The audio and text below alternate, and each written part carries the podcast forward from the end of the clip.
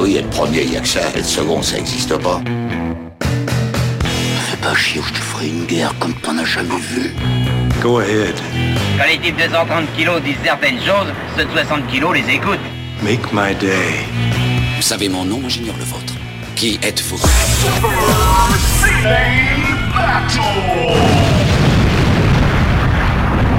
Le second, c'est un con.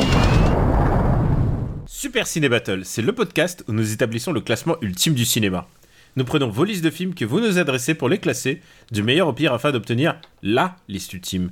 Ceci est notre épisode 174, et de l'autre côté de la France, j'ai le vélocipédiste Stéphane Boulet, alias Plugin Baby. Hello papa, comment tu vas? Eh ben écoute, ça va bien, ça va bien, effectivement, depuis, euh, depuis la dernière fois, voilà. Oui, c'est vrai, ça fait un bout de temps qu'on n'a pas enregistré, puisqu'on a enregistré un peu avant. euh. Voilà, on, avait, on a enregistré très très tôt, c'était bah, l'épisode où je m'étais bloqué le, le dos. Euh, donc là, bah du coup, je ne me- je n'ai plus le dos bloqué, vu qu'effectivement j'ai repris le sport et, et notamment le vélo. Donc écoute, ça va bien. Moi, j'ai failli aller au sport, et tout d'un coup, je reçois un SMS qui fait. qui fait. Eh, t'es là Genre, non, salut Non, bonjour Genre, non, bon- c'était coucou. Coucou, en- voilà, tout, tout en caps lock. Alors, je peux vous dire un truc, il m'est arrivé deux choses inhabituelles, euh, inhabituelles cette semaine. C'est un SMS de Stéphane qui dit coucou en caps lock, ça n'arrive jamais. Oui, c'est le genre de truc qui ne se Et, produit et tu jamais. m'as aussi envoyé un, un message, euh, euh, tu m'as aussi appelé pour me demander Oui, si ça vrai. allait. Et c'est Voilà. dire si tu t'inquiétais sur mon état parce que Et- tu ferais jamais ça. Exactement, c'est ça. Et tu sais quoi, j'en ai parlé genre à, à- à- à un camarade. euh, Et, et ce qui s'est passé, c'est que euh, je lui ai dit, écoute, c'est très inhabituel. Stéphane m'a appelé pour me demander si ça allait. Et ça, euh, et ça, j'étais pas prêt. Tu vois, j'étais, j'étais, j'étais- Mais, mais faut pas que tu le répètes trop parce qu'après les gens vont croire que tu vois j'ai une certaine empathie envers. Enfin tu vois, moment, ça, ça- ça détruit ma réputation et, franchement voilà c'est pas. et surtout, c'est pas du bon business. ça risque de créer l'envie le désir chez certains, par exemple certains à Los Angeles qui vont se dire Oh là là, ah là là, Stéphane appelle les gens en vrai. Alors que, rappelons-le, en plus, au moment où on écrit, au moment où on enregistre, on est à quelques heures de son anniversaire, on a une pensée pour lui. Eh oui, exactement, tout à fait. Tout Ouais, à fait. Ouais, je je, sais. Je- je me- je me suis- je- je surveille effectivement, j'essaie de, de voilà de pas louper le, le créneau pour pour cet anniversaire. Je tiens à dire quand même que vraiment, l'actualité américaine lui a, lui a dit On va te faire des cadeaux. Oui, oui, hein, ouais, ouais. Non, non, effectivement, il a, il a eu, il a eu beaucoup de chance, mais euh, bon, on n'est pas en reste, mais lui, voilà, le- lui, il a passé un cap là, c'est assez, Tu c'est sais- assez fort. Comme dit mon ami aux États-Unis, euh, à chaque fois qu'il il se passe des choses, et en France et aux États-Unis, il me dit Ne te moque pas, Oui, la oui, balle je- est passée pas très loin chez vous. Et à Ah chaque non, fois, me, dit, il me dit ça pour tout. Pour tout. Donc, euh, Non, non, mais effectivement. Effectivement, moi, je, moi pareil, j'ai du mal à me moquer des Américains en ce moment, en fait, parce que je, je- voilà, je, reste prudent. parce que t'es dans l'éducation nationale, tout simplement. C'est ça, voilà, je, je reste prudent, je, je vois le, voilà, bref. Cet homme prudent s'appelle, c'est donc Stéphane Boulet, Plugin Baby sur, euh, sur Twitter, et moi je suis Daniel Andreev, donc Caméra Boutique sur Twitter. Aujourd'hui, c'est notre 174e épisode et on continue les années 90. Ben oui, tout à fait, tout à fait, tout à fait. Et j'espère que j'espère que ça va. Donc on, sait maintenant que tu t'es pas que ton dos va bien et on va jeter un coup d'œil euh, sur la liste qui n'a pas changé depuis la dernière fois. Non, oui, effectivement, bah, il y a eu, euh, il y a- eu quelques entrées la, la dernière fois, la Il y a eu Little Odessa, on va Voilà. dire. Little Odessa qui est l'entrée la plus, euh, la plus remarquable, donc euh, dans le top 60. Ouais. Du Ce coup- qui, est, ce qui est vraiment une bonne place. En plus, c'est le premier James Gray, donc assez intéressant. Euh, on a eu euh, Chasse à l'homme, moins bien. On a eu Voilà. Me- Menace toxique, moins bien. Moins bien, Menace Toxique aussi, voilà. On a eu. Delphine 1, Yvan 0, et on a eu aussi euh, Les yeux Les- dans les bleus. Les yeux dans les bleus, effectivement. Et j'ai reçu des messages en me disant Ah, mais on devrait pas l'inclure comme un film, mais en même temps, c'est un long métrage. Enfin, c'est un, c'est un long en fait, hein, techniquement. euh. Oui, oui, bah après, non, bah après c'est vrai qu'il y a, il y a débat, mais, mais bon, tu, tu vois, euh, au- au- aujourd'hui, est-ce que tu vas, est-ce que tu vas pas inclure les films Netflix juste parce qu'ils sortent sur Netflix?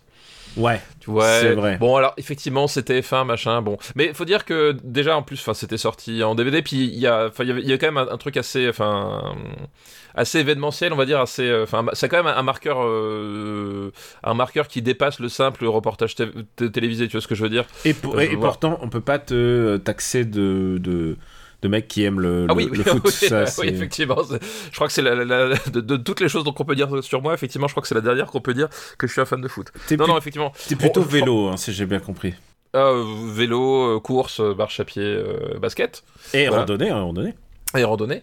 Euh, non, mais après voilà, on- je pense qu'effectivement on le fera pas pour les autres, euh, pour les autres euh, yeux dans les bleus 2018, etc. Enfin, ça, ça a plus le même, voilà. Euh, ça a plus le, le- la, la même portée. Mais là, voilà, je, je, trouve, je trouvais pas ça inintéressant d'en parler. On va reparler de pas mal de choses. On a 275 films dans les années euh, 90. Ouais, je, et ça c'est beau. je me demande si c'est 275. je- On est juste, juste, juste. euh, Il y en a presque autant dans les années 80. Juste pour Ah dire. oui, d'accord. ouais, donc, voilà, au niveau du, Et les années, la 2000, concurrence. les années 2000, on en est à... Ah, quand même, on est à 340 sur les années 2000. Oh, putain, la vache. et les années 2010, on est à juste à 139.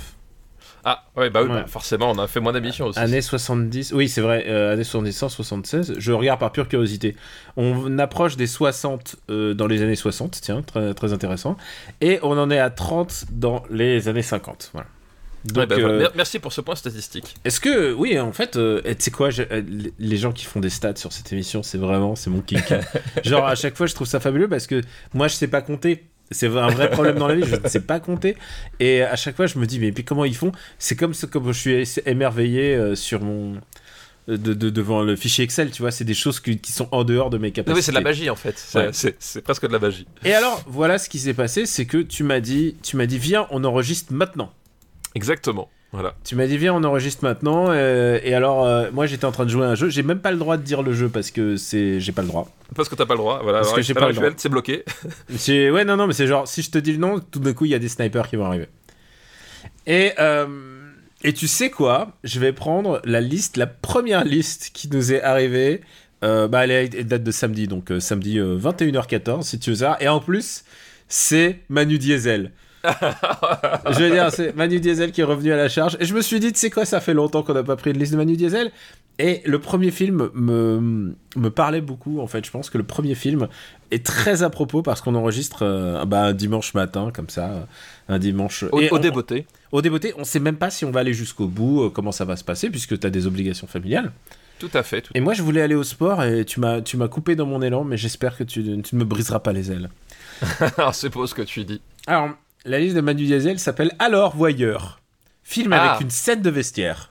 D'accord. Eh ben, c'est très, c'est très spécifique. C'est très spécifique et c'est que des grands films. D'accord. Ok. Que des films dont, qui, qui ont vraiment un intérêt dont on discute. Enfin, c'est vraiment euh, trois films importants d'un coup. D'accord. Ok. Et alors, euh, enfin, important, je sais pas, moi je les considère comme importants, on va bien voir pour On toi. va, écoute, on va bien voir. hein. Et pourquoi j'ai choisi ce, sa liste qui est venue, genre, c'est la première liste qui est venue vraiment, genre, au débeauté. C'est que son premier film, c'est euh, L'Enfer du Dimanche euh, d'Oliver Stone. D'Oliver Stone, effectivement. On n'avait pas déjà parlé l'enfer du dimanche Non, ou- je crois pas, je crois pas. je- Attends, tu sais quoi, on va vérifier. Parce que sinon, vérifier. sinon, sinon, euh, bah, je regarde dimanche. Non, de long dimanche de fiançailles. Non, c'est bon. non, c'est bon, on n'a pas l'enfer du dimanche, mon gars. Donc l'enfer du dimanche. Donc euh, on a l'impression d'en avoir parlé, en fait, parce que Oui, peut-être qu'on l'a, peut-être qu'on l'a mentionné à un moment donné. c'est un peu un film référence euh, de ce genre-là, je pense. Euh, bah, euh, écoute, on va, voir ça. En tout cas, effectivement, L'Enfer du Dimanche, donc film d'Oliver Stone, qui euh, bah, est un film qui parle de football américain, euh, centré sur le personnage d'Al Pacino, qui est un, un, un entraîneur euh, à grande gueule. hein. Forcément, tu demandes pas à Al Pacino de jouer un entraîneur pour qu'il fasse le, quoi le mec bienveillant. C'est quoi Je vais engager Al Pacino pour qu'il fasse le Jedi calme et posé. qui Ouais, ça, ouais. Euh, donc il y a Al Pacino, il y a Cameron Diaz qui est la, la patronne du club, si je me souviens bien. Il y a Dennis Quaid qui est le, non, ce qui est un joueur, Dennis Quaid. C'est le quarterback. C'est le quarterback. Il y a James Woods, je sais plus ce qu'il fait. Euh, je sais plus, oui, il est dans le staff euh, technique, voilà. Il y a Puis- Jimmy Fox et Jamie Foxx qui joue un autre joueur et LL Cool J, euh, voilà. à Ladies Love Cool James. Voilà. Comme on aime l'appeler dans ce podcast, puisque nous sommes, nous sommes très fans de Ladies Love Cool James. Et il y a Oliver Stone qui, qui évidemment joue, il joue le commentateur. Oui, exact. Il joue, il joue un des commentateurs, c'est vrai, tout à fait. Et alors, euh, et c'est un film qui nous met, c'est difficile à pitcher, hein, c'est ju- c'est juste un match de foot, mais avec plein d'enjeux. Bah en fait c'est ça. Enfin c'est changer. C'est une saison, je crois. Je sais plus. Il me semble euh, justement. Ils sont, en ils sont dans une mauvaise passe. C'est ça, ils sont, voilà. dans une, ils sont dans une mauvaise phase, ils sont en fin de saison.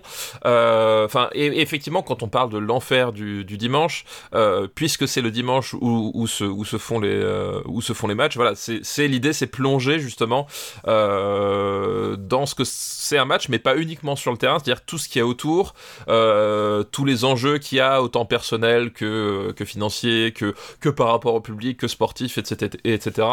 Euh, et voilà, et il y a cette ça s'articule autour de la lutte de pouvoir justement entre euh, le personnage de Cameron Diaz donc qui est la, la personne qui a racheté le club donc euh, qui, qui est pas entraîneuse mais qui est donc le club lui appartient donc euh, qui a quand même un, un certain pouvoir d'influence sur sur certaines décisions et ce Qui veut relancer un peu le, le club en fait. Voilà qui veut relancer le club qui, qui, qui veut qui veut notamment rajeunir l'effectif et il y a tout le tout le- le- l'enjeu autour du personnage de Dennis Quaid qui est le quarterback mais qui est un quarterback vieillissant Euh, Ah, voilà ah, et ah, juste un truc, Steph, avant que.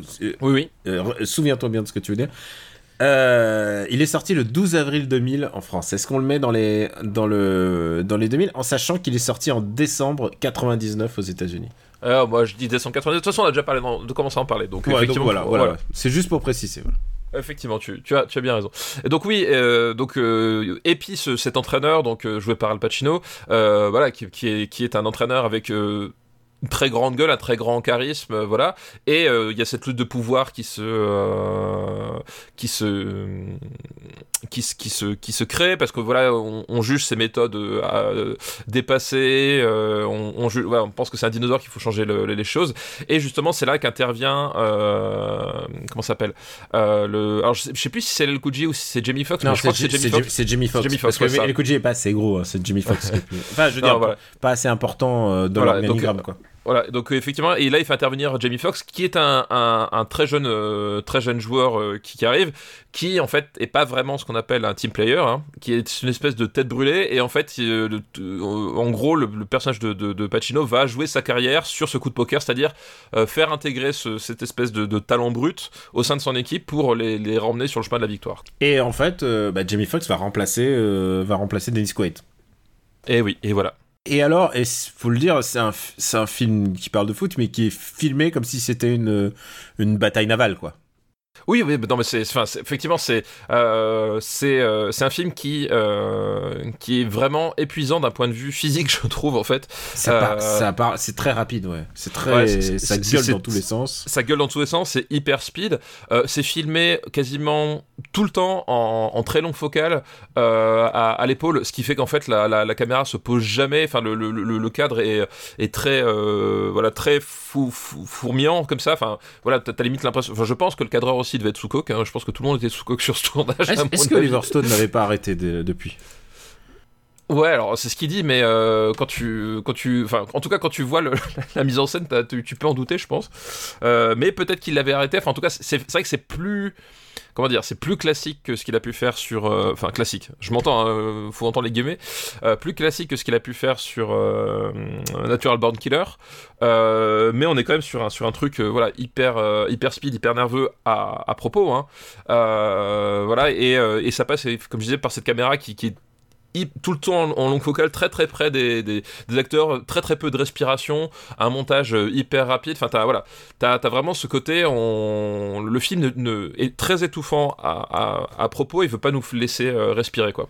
Et d'ailleurs, même quand il y a des pauses, dans le... puisqu'on peut prendre des, des pauses euh, au football américain, même quand il y a des pauses, c'est toujours. Ils sont toujours à 2000% en fait. Ça Oui, gueule ça, dans ouais. tous les sens. Et qu'est-ce qu'on fait On parle dans les micros, on discute avec les, les, les coachs adjoints et tout ça. C'est ouais. c'est très très vigoureux quoi. Et Voilà, est-ce que très, t'aimes ce, est-ce que t'aimes ce film? Bah écoute, alors c'est un film que euh, que j'aime bien parce qu'effectivement, il y a- enfin, euh, il y a un côté, euh, voilà, t'as pas besoin de- d'être passionné de football américain pour être embarqué dans le dans ce qu'ils vivent en fait. Voilà, honnêtement, les règles du football américain, euh, j'ai toujours trouvé que c'était une ineptie pas possible. Et euh, c'est un sport qui en fait, quand tu le regardes en, en, en direct, c'est pas un sport qui est forcément hyper passionnant parce que t'as beaucoup de temps d'arrêt, de temps de concertation. Euh, c'est un sport où globalement l'idée c'est envoyer le ballon, faire un stop, refaire une remise en jeu, réenvoyer le ballon, etc. Donc c'est un, sport en fait qui honnêtement pas fluide en- Bah, il y a- quand tu le regardes. Y il y a même moins de phases de jeu qu'au rugby. Hein. Oui, oui, voilà, il y a moins de phases de jeu qu'au rugby. C'est- des matchs euh, qui, peuvent durer euh, de 4, 5, 6 heures où, euh, t'as un mec qui, fait, qui, gagne 3 yards, puis qui en repère, qui en repère 2, etc. Enfin, voilà. C'est vraiment, honnêtement, je trouve que c'est un sport qui est pas fluide à regarder. Euh, et il arrive quand même, malgré tout, à être passionné là-dedans parce que justement, on est concentré sur, les enjeux, parce qu'il y a cette espèce de, de, mise en scène ultra survoltée d'Oliver Stone, etc. Et finalement, les les règles du football américain, même si tu les connais pas, c'est pas très très important. Tu arrives à comprendre les enjeux de chaque séquence et le et le match comment comment ça se passe quoi. Donc ça c'est un, un, je trouve c'est un vrai tour de force, euh, voilà, d'arriver à te faire à te faire euh, à te faire aimer le, le, le, les personnages ou le ou, ce qui se passe alors que tu t'aimes pas le sport ou que tu comprends pas grand chose. Voilà. Après effectivement moi je trouve qu'il a un gros défaut, c'est justement c'est que à force d'être à 2000% euh, sans arrêt euh, en fait, le, film, déjà, il est très long. Il fait, il fait, il fait pratiquement 3 heures. Ah, c'est vrai qu'il est long. C'est vrai que c'est assez long. C'est un film qui, moi, m'a vraiment épuisé. C'est-à-dire qu'arriver à la fin, où justement, t'as le, t'es censé avoir le grand moment, euh, de, voilà, de grands moments de, euh, on, joue notre tout pour le tout. C'est le moment d'être une équipe ou jamais, puisqu'effectivement, on a dit, il y a des, y y a des guerres d'ego et, de pouvoir dans tous les sens, hein, que, que ce soit dans les vestiaires ou sur le, sur le terrain. Donc, quand t'arrives à ce moment-là, en fait, j'étais déjà un peu fatigué par le film, euh, voilà, et du coup, j'étais plus autant à fond qu'il le faudrait, quoi. Et je, je sais pas si ça vient du montage ou si ça vient du euh, de l'écriture qui voilà qui, du sujet qui prend 2h40 etc je pense que je pense que tu peux aussi ou du sujet je sais pas moi moi il y a des films de football américain que j'adore hein. je sais pas si t'as vu euh, Longest Yard le de avec euh, merde avec Burt Reynolds mais c'est j'adore ce film en fait ah oui comment il s'appelle Oui, oui, je, je, vois, je, vois, tout à fait le. C'est le, pénitencier, tu vois, avec le pénitencier. Ça s'appelle Plein la gueule en français. Plein la gueule. Plein la gueule, voilà, exactement, voilà, c'est ça. Et bah non, c'est possible de faire des. Mais par contre, il faut avoir des angles adjacents et l'angle adjacent aussi de, de celui-là, c'est quand même de un peu dénoncer le, le, sport fric, le sport spectacle et en même temps, c'est toujours un truc avec Oliver Stone, c'est que même s'il le dénonce, il est quand même méga fasciné par le sujet. Bah oui, en fait, et, c'est ce que je veux dire, c'est un peu le, souci, c'est qu'effectivement, euh, tout le côté sport fric, sport spectacle, en fait, quand t'arrives au bout du film, euh, tu, je trouve pas qu'il soit tant dénoncé que ça en fait. Euh, enfin voilà, il y a un truc où, euh, où globalement, bon, tu, tu, tu, tu, tu, tu t'es là, tu te dis oui, euh, finalement c'est les émotions qui comptent, etc. Enfin, c'est un peu laissé sous, sous, le tapis et, tu, et on te montre quand même que pour la beauté du sport et, la, joie du public, ils sont capables de mettre leur ego de côté. Enfin, je vois ce que je veux dire? C'est genre, à quel, à quel moment tu, tu fais une morale comme ça sur, un film comme ça, avec justement des enjeux pareils? Parce que, euh, voilà, donc c'est peut-être une réalité d'une certaine mesure, mais c'est pas forcément du coup enfin du coup c'est bizarre de l'aborder et d'être Oliver Stone et finalement de presque être trop sympa avec ça au final quoi. Tu vois ce que je veux dire? Voilà il y a, y a, un côté où euh, bon ça va peut-être pas aussi loin que, que ce qu'il faudrait euh, sur ce point de vue là voilà c'est un film que j'aime bien mais je trouve qu'il qui a ses propres limites et qui euh, voilà s'arrête pas en chemin mais qui va peut-être pas aussi loin que ce qui que ce qui pourrait en tout cas avec un avec un tel potentiel quoi. Moi je trouve qu'il a beaucoup de charme mais évidemment parce que Al Pacino en fait des kilomètres, des kilotonnes. Ah bah oui, oui. En même temps, tu prends pas Al Pacino pour, euh, pour jouer à un mec, euh, un mec posé sur une chaise. Et en fait, il y a un truc de dynamique. C'est vrai, c'est moi je le trouve épuisant. Je, je trouve que c'est vraiment épuisant. Mais. Oui, moi aussi, ouais, bah ouais, pareil, je suis un peu. Voilà, je suis à la fin, mais. Je trouve que c'est un film qui a du charme, c'est juste que son propos est un peu léger. Je ouais, trouve que, je, trouve que son propos est genre, à la fin, tu te dis Ah, ok, je me suis éclaté. Ça me donne presque envie de, de regarder du foot américain.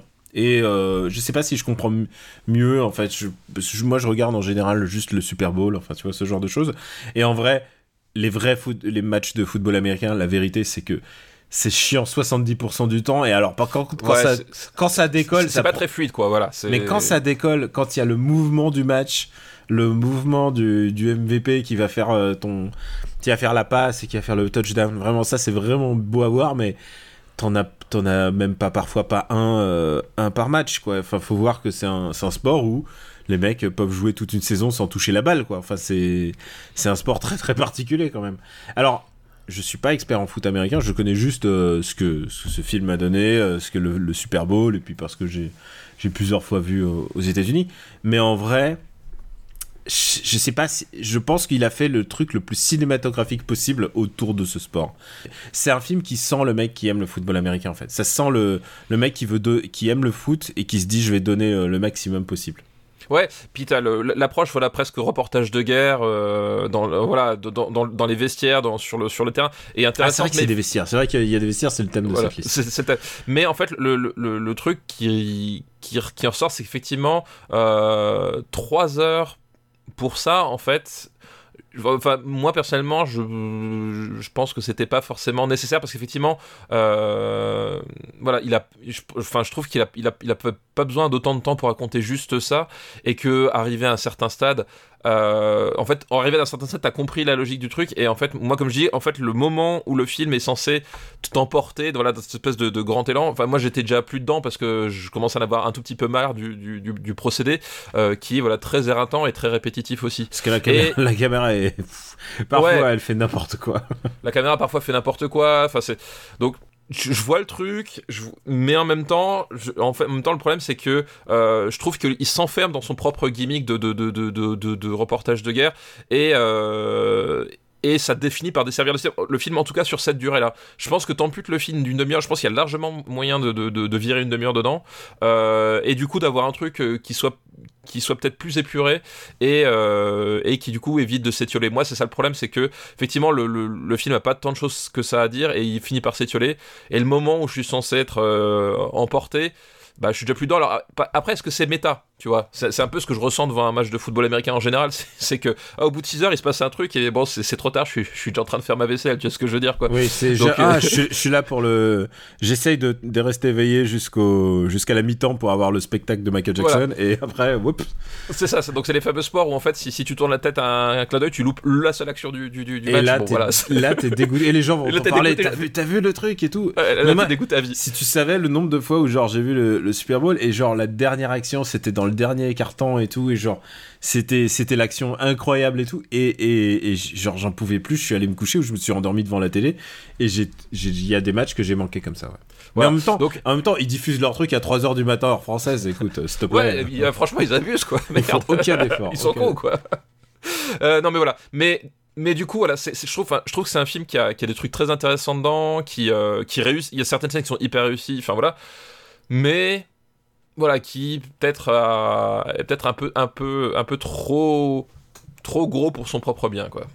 et après euh, pauvre Oliver Stone il va avoir une espèce de passage à vide il va Alors- il Alors va- oui, ap- après effectivement, est-ce que c'est pas le dernier Oliver Stone euh, à ce niveau-là en fait? Tu veux dire regardable tu veux dire euh? Ouais, parce que euh, il a fait il a fait quoi? Parce que là on est en 99. après c'est Alexander Voilà.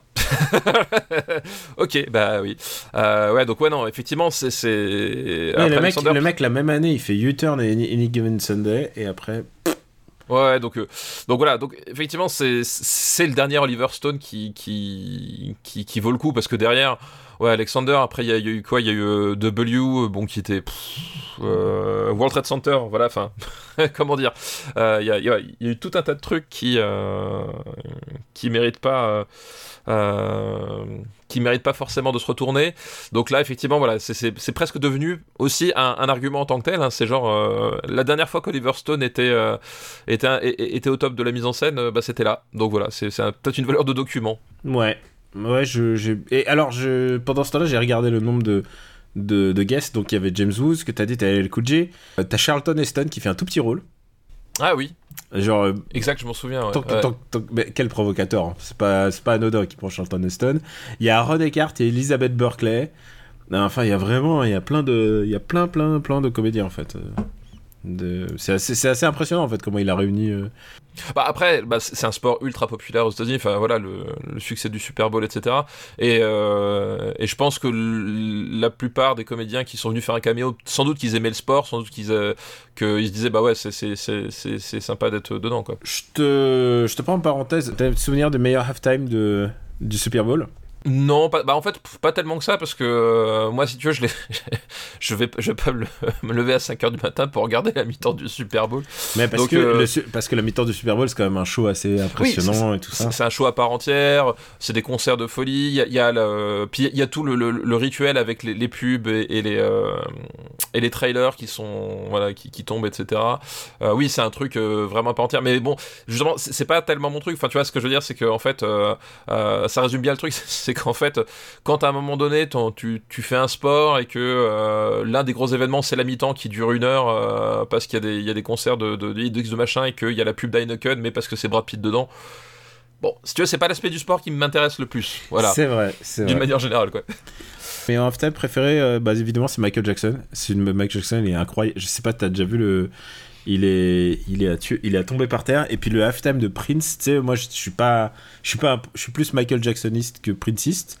Mais le halftime de Prince, sous la pluie. Et, euh, et genre, on lui dit, mais c'est super dangereux, Prince, tu peux pas faire ton concert avec toutes les guitares électriques sous la pluie. Et là, et là Prince dit, euh, t'as le mec qui lui dit, est-ce qu'on peut faire quelque chose, euh, monsieur Prince? Et lui, il fait, can you make it rain harder? Et c'est tellement Prince. et honnêtement, je pense que c'est un des, un des genres, ouah, c'est extraordinaire. À chaque fois, je me le, re- je me le remets régulièrement hein, sur YouTube. Allez, on va classer euh, L'enfer du dimanche. un long dimanche de fiançailles. Euh, c'est ça. Alors pour moi, tu vois déjà, je te le dis parce que je sais qu'on l'a classé, ça- je préfère JFK à l'enfer du dimanche. Ça donne un, un bon point de repère déjà pour vous. déjà, je. Déjà, je l'entends. Voilà. Donc et JFK, attends, il est où Il est où? Il JFK est 77ème, il est, assez haut, 77. il est assez haut. hein. Il est assez haut. Ça- Donc je euh, préfère JFK. Euh, attends, euh... je préfère Babe 102ème. Il est où, Babe? 102ème. 102e. Je Ouais. préfère l'échelle de Jacob. Ok, ok, ok, ok. Mais par. Ah si, je préfère Chunking Express. Mais au-dessus de Doberman. Doberman, guide mes yeux.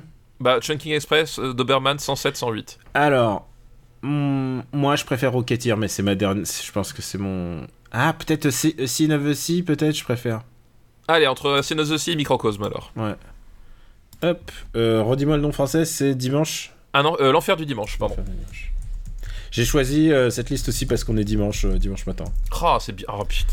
C'est très, non, très mais méta, elle vient d'arriver, vient- la liste arrive juste là et je fais bon, écoute, écoute, go. C'est un signe, c'est un signe du T'as hein, gagné, t'as gagné Manu, on te le fait. Le deuxième film est très important aussi à mon sens et parle aussi de, parle aussi de sport euh, américain. Vas-y. Et c'est un film avec Tom Cruise. Euh, film avec Tom Cruise dans les années 90. Ah, bah, c'est Jerry Maguire. Évidemment. C'est. Jerry Maguire. Show me the money. Alors, je me souvenais pas autant de cette, euh, euh, cette, cette phrase-là, enfin de Show me the money, pas autant que You complete me. Bah, moi- moi, je m'en je m'en souviens parce qu'en fait, en ce moment, je, je regarde euh, la série Suits. Ouais.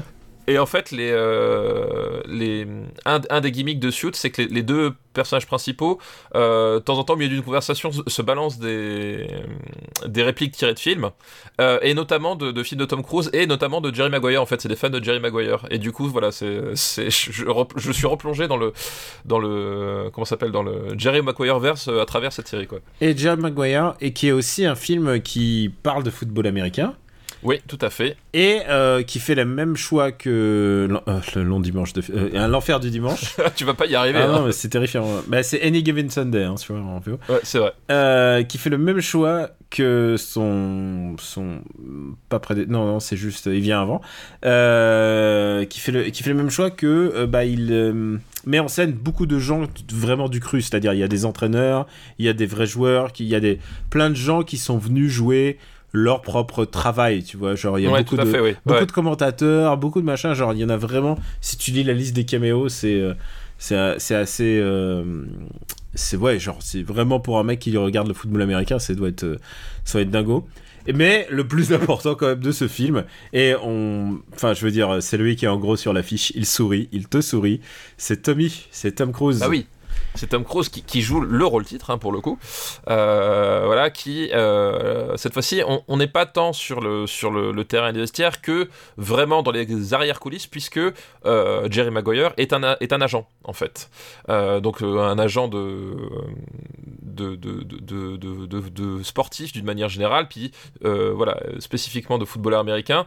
Et donc le, le le principe de l'agent, bah, c'est effectivement dénicher les talents négocier les, contrats, euh, négocier les contrats et puis euh, voilà gérer la, carrière euh, des joueurs en sachant que généralement effectivement quand les, joueurs, mais ça c'est valable je pense pour un peu tous les sports de haut niveau, surtout aux États-Unis, quand ils arrivent à un certain niveau de carrière. Il y a aussi toute une histoire de melon à gérer euh, et de voilà de de, de, de, dissension, de tension, euh, de tension que ça peut créer autour de ça. Et le truc du, du de Jerry Maguire, c'est que euh, c'est un type à qui tout réussit parce que bah déjà il est il, il est beau, il a la gouaille, il est il est riche et il est très célèbre dans son, très il- dans son milieu, Il est dans une agence euh, ultra, ultra. euh, ultra coté. Enfin ultra- voilà, c'est le meilleur de son, de son domaine. Et le truc, c'est qu'effectivement, euh, malgré tout ça, il, il a comme une espèce de vide intérieur.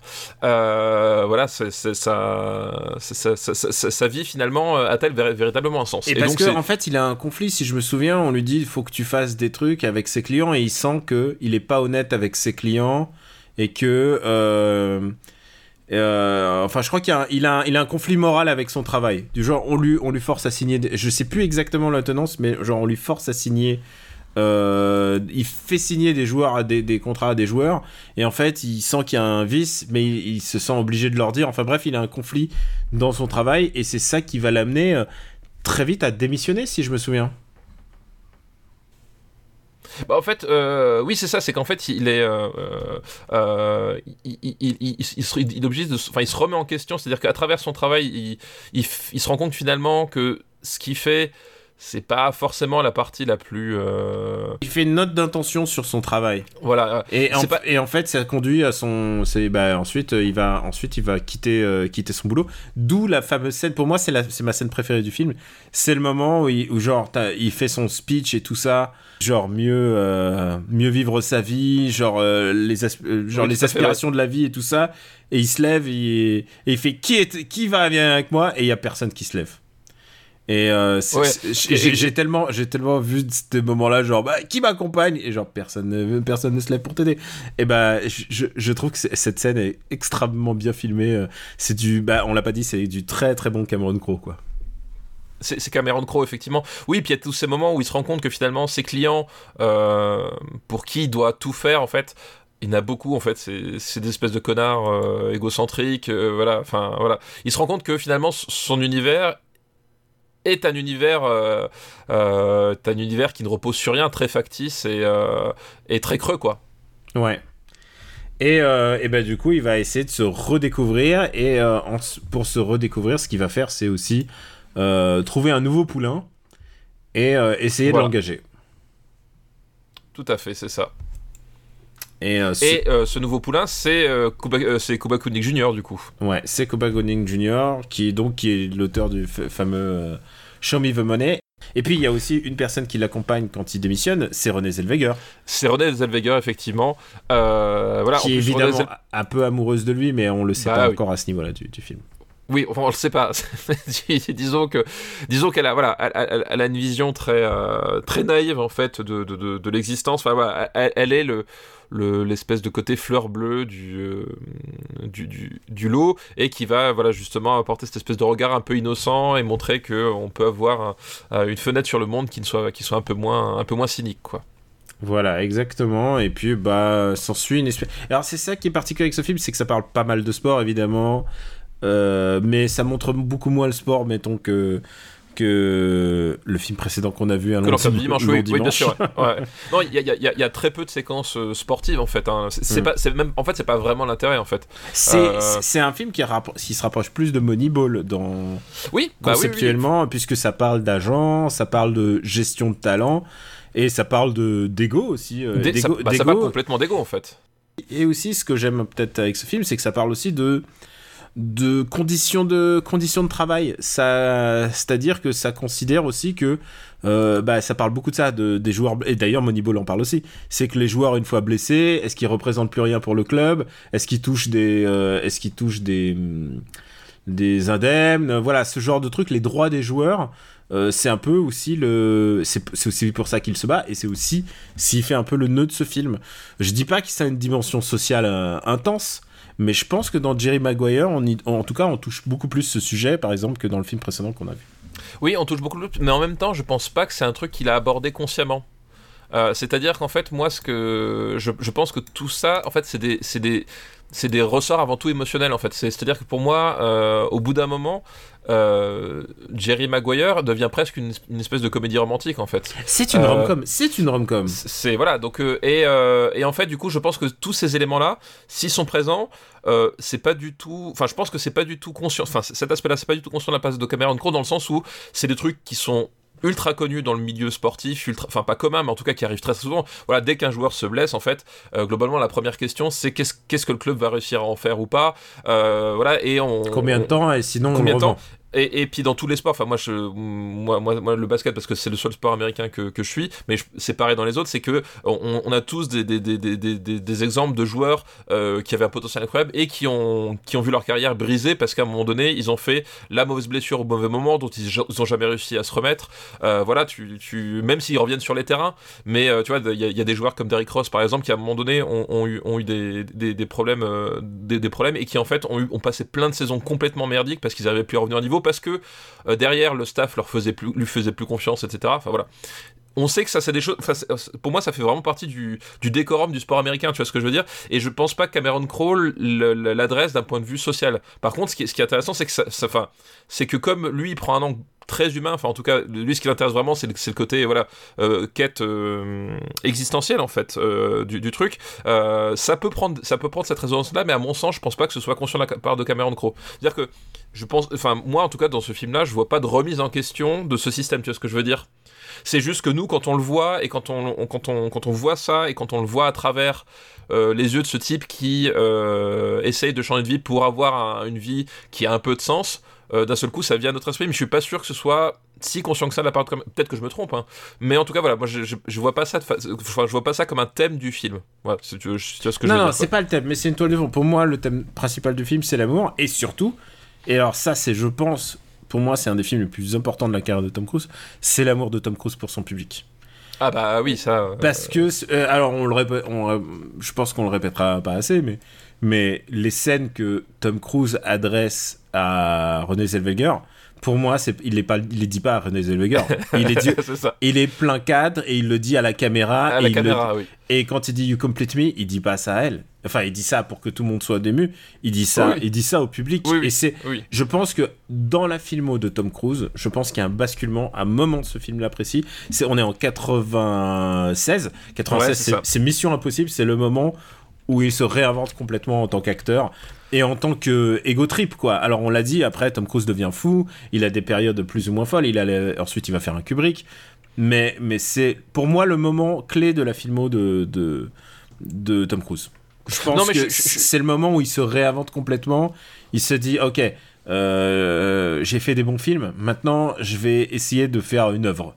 Et je Ouais, pense que c'est- effectivement, enfin, t'as raison. C'est-à-dire que là, c'est le moment où, euh, voilà, Tom Cruise, en fait, on, on l'a déjà dit, mais euh, c'est quand même, c'était le, le, le, le- le beau-fils préféré de l'Amérique. Enfin, c'est le type qui est arrivé euh, par Top Gun, voilà, enfin, qui était un, symbole amérique en tant que tel, mais qui a toujours voulu, cette, qui a toujours eu cette aspiration malgré tout, parce que on, on parle là, tu, tu parles de, de, de Kubrick qui fait, mais après il va faire Magnolia, mais avant il avait quand même essayé justement Né à 4 juillet, qui est quand même un rôle, euh, c'est c'est l'anti euh, hein. Mhm. Euh, le- le- son personnage de Né à 4 juillet, littéralement c'est l'anti, c'est l'anti Maverick. ah bah c'est c'est Euh, c'est- et si Ma- et si Maverick euh, avait foiré la guerre. hein. Voilà, c'est ça. Non, mais c'est trop ça. Donc, euh, même, même Redman, voilà, dont on a, on, on a beaucoup parlé, parce qu'on, on- justement, pour le coup, le- le- l'apport de Tom Cruise à ce film est, est- est très sous-estimé parce que Dustin Hoffman ben, écrase le, le film de sa présence, mais en fait, c'est un vrai duo, quoi. Sans lui, sans lui, on peut pas le faire le film. Et effectivement, t'as raison, 96, en fait, c'est c'est un basculement pour Tom Cruise parce qu'effectivement, c'est le lancement de Mission Impossible. C'est le, c'est le moment où, effectivement, il va euh, se dire je vais réussir à faire, à être l'acteur complet que Hollywood a toujours voulu, c'est-à-dire le type qui, à la fois, va drainer le public en masse pour voir des blockbusters, des blockbusters qui va porter sur son nom. Alors en- dans les années 90, hein, c'était encore quelque chose qui était imaginable. hein. Euh, c'est-à-dire on va voir le block- d'un blockbuster de un tel. Euh, Aujourd'hui, euh, en fait, on se rend compte qu'effectivement, tu prends les stars du, du MCU, tu les mets dans un autre film, c'est pas ça qui va garantir le succès de son film. Non, non, bien sûr. c'est le concept- le qui a pris- voilà. Ouais. C'est le concept qui prend la, le, qui a pris le pas sur la star. Mais à l'époque, à cette époque-là, justement, c'était le moment. C'est d'ailleurs ce qui, ce qui, ce qui est passé par la tête de Will Smith, ce qui est, qui est passé par la tête de plein d'autres, et qui ont réussi avec beaucoup moins de, euh, bah, beaucoup moins de réussite justement que, Tom Cruise. Mais effectivement, là, c'est c'est le moment où il se dit, je vais lancer Tom Cruise. Enfin, c'est bon, je suis mûr pour prendre Tom Cruise comme marque de globalement. C'est-à-dire que Mission Impossible, alors on, on s'en rend pas compte en 96 quand il sort, Mission Impossible. Par contre, on, on, finit par s'en rendre compte assez vite quand, euh, au fil des années. Euh, c'est la marque Tom Cruise en fait. C'est-à-dire qu'il reprend cette licence, cette licence-là, mais il en fait la marque Tom Cruise, et il en fait vraiment le fer de lance, et il se dit, voilà, je vais pouvoir mener d'un seul coup ça, puis d'un seul coup, les films que ces gens-là vont pas voir, mais que les autres voudront voir, euh, ils vont venir aussi, et je vais réussir à réunir tous les publics possibles en fait. Et effectivement, euh, Jerry Maguire essaye de faire ça, c'est-à-dire que tu as à la fois le côté, euh, grande fresque, euh, sensible, etc., qui, qui parle à, un public qui n'est pas friand de blockbuster, et en même temps, tu as quand même une espèce d'efficacité du récit et euh, voilà, ce, cet univers du football américain qui parle à, l'Amérique moyenne, en fait. Euh, tu vois ce que je veux dire? Et, effectivement, tu as raison quand tu dis que c'est un basculement. Effectivement, je pense aussi que euh, ce rôle de Jerry Maguire et cet instant-là, effectivement, est et vraiment un basculement, c'est le moment où il se dit ça y est, je sais que tout est possible. Et effectivement, la suite va nous montrer qu'il avait à la fois tort et à la fois raison. Et que oui, oui, non, que en tout cas, ça va tracer une carrière. il va retracer une carrière unique au cinéma. à tel point, c'est le moment où il commence à devenir bah, coproducteur de ses films. Bah oui, exactement, bah, c'est ça. Et je veux dire, la même, la même année, il va chercher euh, Brian De Palma en disant on va faire ma licence de cinéma. C'est ça. Et, effectivement, c'est l'année où il devient producteur, c'est-à-dire qu'il saute le pas. Et enfin, c'est un changement, voilà, très important pour lui, quoi. Parce que pendant des années, Tom Cruise a essayé d'avoir son blockbuster, son gros, gros, gros truc. Pendant des années, il a, ce qu'on sait moins, c'est qu'il a racheté des licences de comics. Genre, il, a, il s'est associé à Image au début. Il s'est dit, ouais, je vais adapter Youngblood, le, un comics un peu dégueulasse de Rob Liefeld. Et, euh, et, genre, il, il, a, il, il, était en contact avec. Il, il s'était fait. Il était en contact avec des dessinateurs qui lui ont créé des personnages exprès pour que ça soit plus ou moins Tom Cruise sur grand écran. Enfin, vraiment, il était à fond là-dedans. Et à un moment, il s'est dit pourquoi faire tout ça alors que. Euh, quand, je sais pas quand est-ce qu'il imagine Mission Impossible, mais c'était au début des années 90. Mais il se dit ah non, il y a la licence Mission Impossible, je vais la reprendre et en plus je vais faire un basculement. Je vais pas jouer le rôle qu'on attend dans Mission Impossible. Bah, bah, typiquement dans Mission Impossible, littéralement, euh, pour, pour, montrer ce passage justement de Mission Impossible, ça devient Tom Cruise, c'est que c'est un film où il va tuer Jim Phelps. Voilà. Et ça, c'est voilà. en, voilà, en, termes en termes métafilmiques, c'est effectivement Tom Cruise qui fait regarder cette licence que, bah, qui, qui, est populaire, hein, faut dire. Alors ça date, hein, 90 déjà, enfin 96 déjà. Mission Possible, c'est les années 60-70. Euh, mais cette licence qui est quand même populaire, qui vous évoque quelque chose, rien que la musique en fait, le Mission Possible. Euh, signale le chiffrine une fois de plus, euh, ça vous évoque quelque chose, ben je vais prendre ça et je vais, je vais en faire du Tom Cruise. Et à tel point qu'effectivement, on a Tom Cruise qui tue Jim Phelps, Jim Phelps qui est ben, le, visage de Mission Impossible. Quoi. Hmm. Alors, euh, est-ce que on n'a même pas dit, mais est-ce que tu aimes Jerry Maguire? Alors, c'est un film que j'aime bien, mais c'est un film que j'aime moins que la moyenne des gens parce que je, je trouve que il a quand même un côté un peu gnangnan. Euh... C'est une rom-com. Voilà, mais en fait, c'est une rom-com. C'est-à-dire qu'il y, a, en fait, il y a un vrai savoir-faire de Cameron Crowe. Je trouve, Cameron Crowe, je trouve, c'est un super conteur, en fait. C'est pas le meilleur. Eh, d'abord, c'est pas le meilleur Cameron Crowe, mais c'est peut-être son film le plus important. Oui, oui, oui, paradoxalement, je, suis d'accord avec toi, effectivement. Euh, je trouve que c'est un super conteur, c'est-à-dire que c'est un type qui sait raconter une histoire de façon euh, extrêmement fluide, voilà, qui, il, a, il a vraiment ce, don-là. Euh, et, voilà. Par contre, le, le problème qu'il a, c'est qu'effectivement, je trouve, enfin, il est toujours un peu plafonné, c'est-à-dire qu'effectivement, ça finit toujours par être très consensuel, c'est-à-dire que même quand, euh, euh, même dans ces films que, que, j'apprécie, euh, que j'apprécie plus, chez lui, voilà, qui avec des sujets, enfin, presque célèbres pour moi, j'adore presque célèbres. Almost Famous, je pense que c'est mon, c'est mon préf. C'est mon préféré de Cameron Crowe, mais même là, sur un sujet pareil, tu vois ce que je veux dire? On est quand même sur un film qui parle d'un d'un groupe qui explose au milieu des années 70 et en fait, euh, eh, on parle quasiment pas de drogue. On l'a pas classé, on l'a pas classé. Je sais pas si on, je sais pas si, bon bref. On parle quasiment pas de cul ni de drogue, oui c'est vrai. On parle quasiment pas de cul, quasiment pas de drogue. Et à bout d'un moment, je pense que c'est passé. Enfin, j'adore le film. Hein. Vraiment, j'adore le film parce que je trouve qu'en termes de puissance narrative, il y a un truc qui qui forcément te séduit. Ah non, mais bah, ça peut évidemment. Je veux dire, le sujet est pour toi, quoi.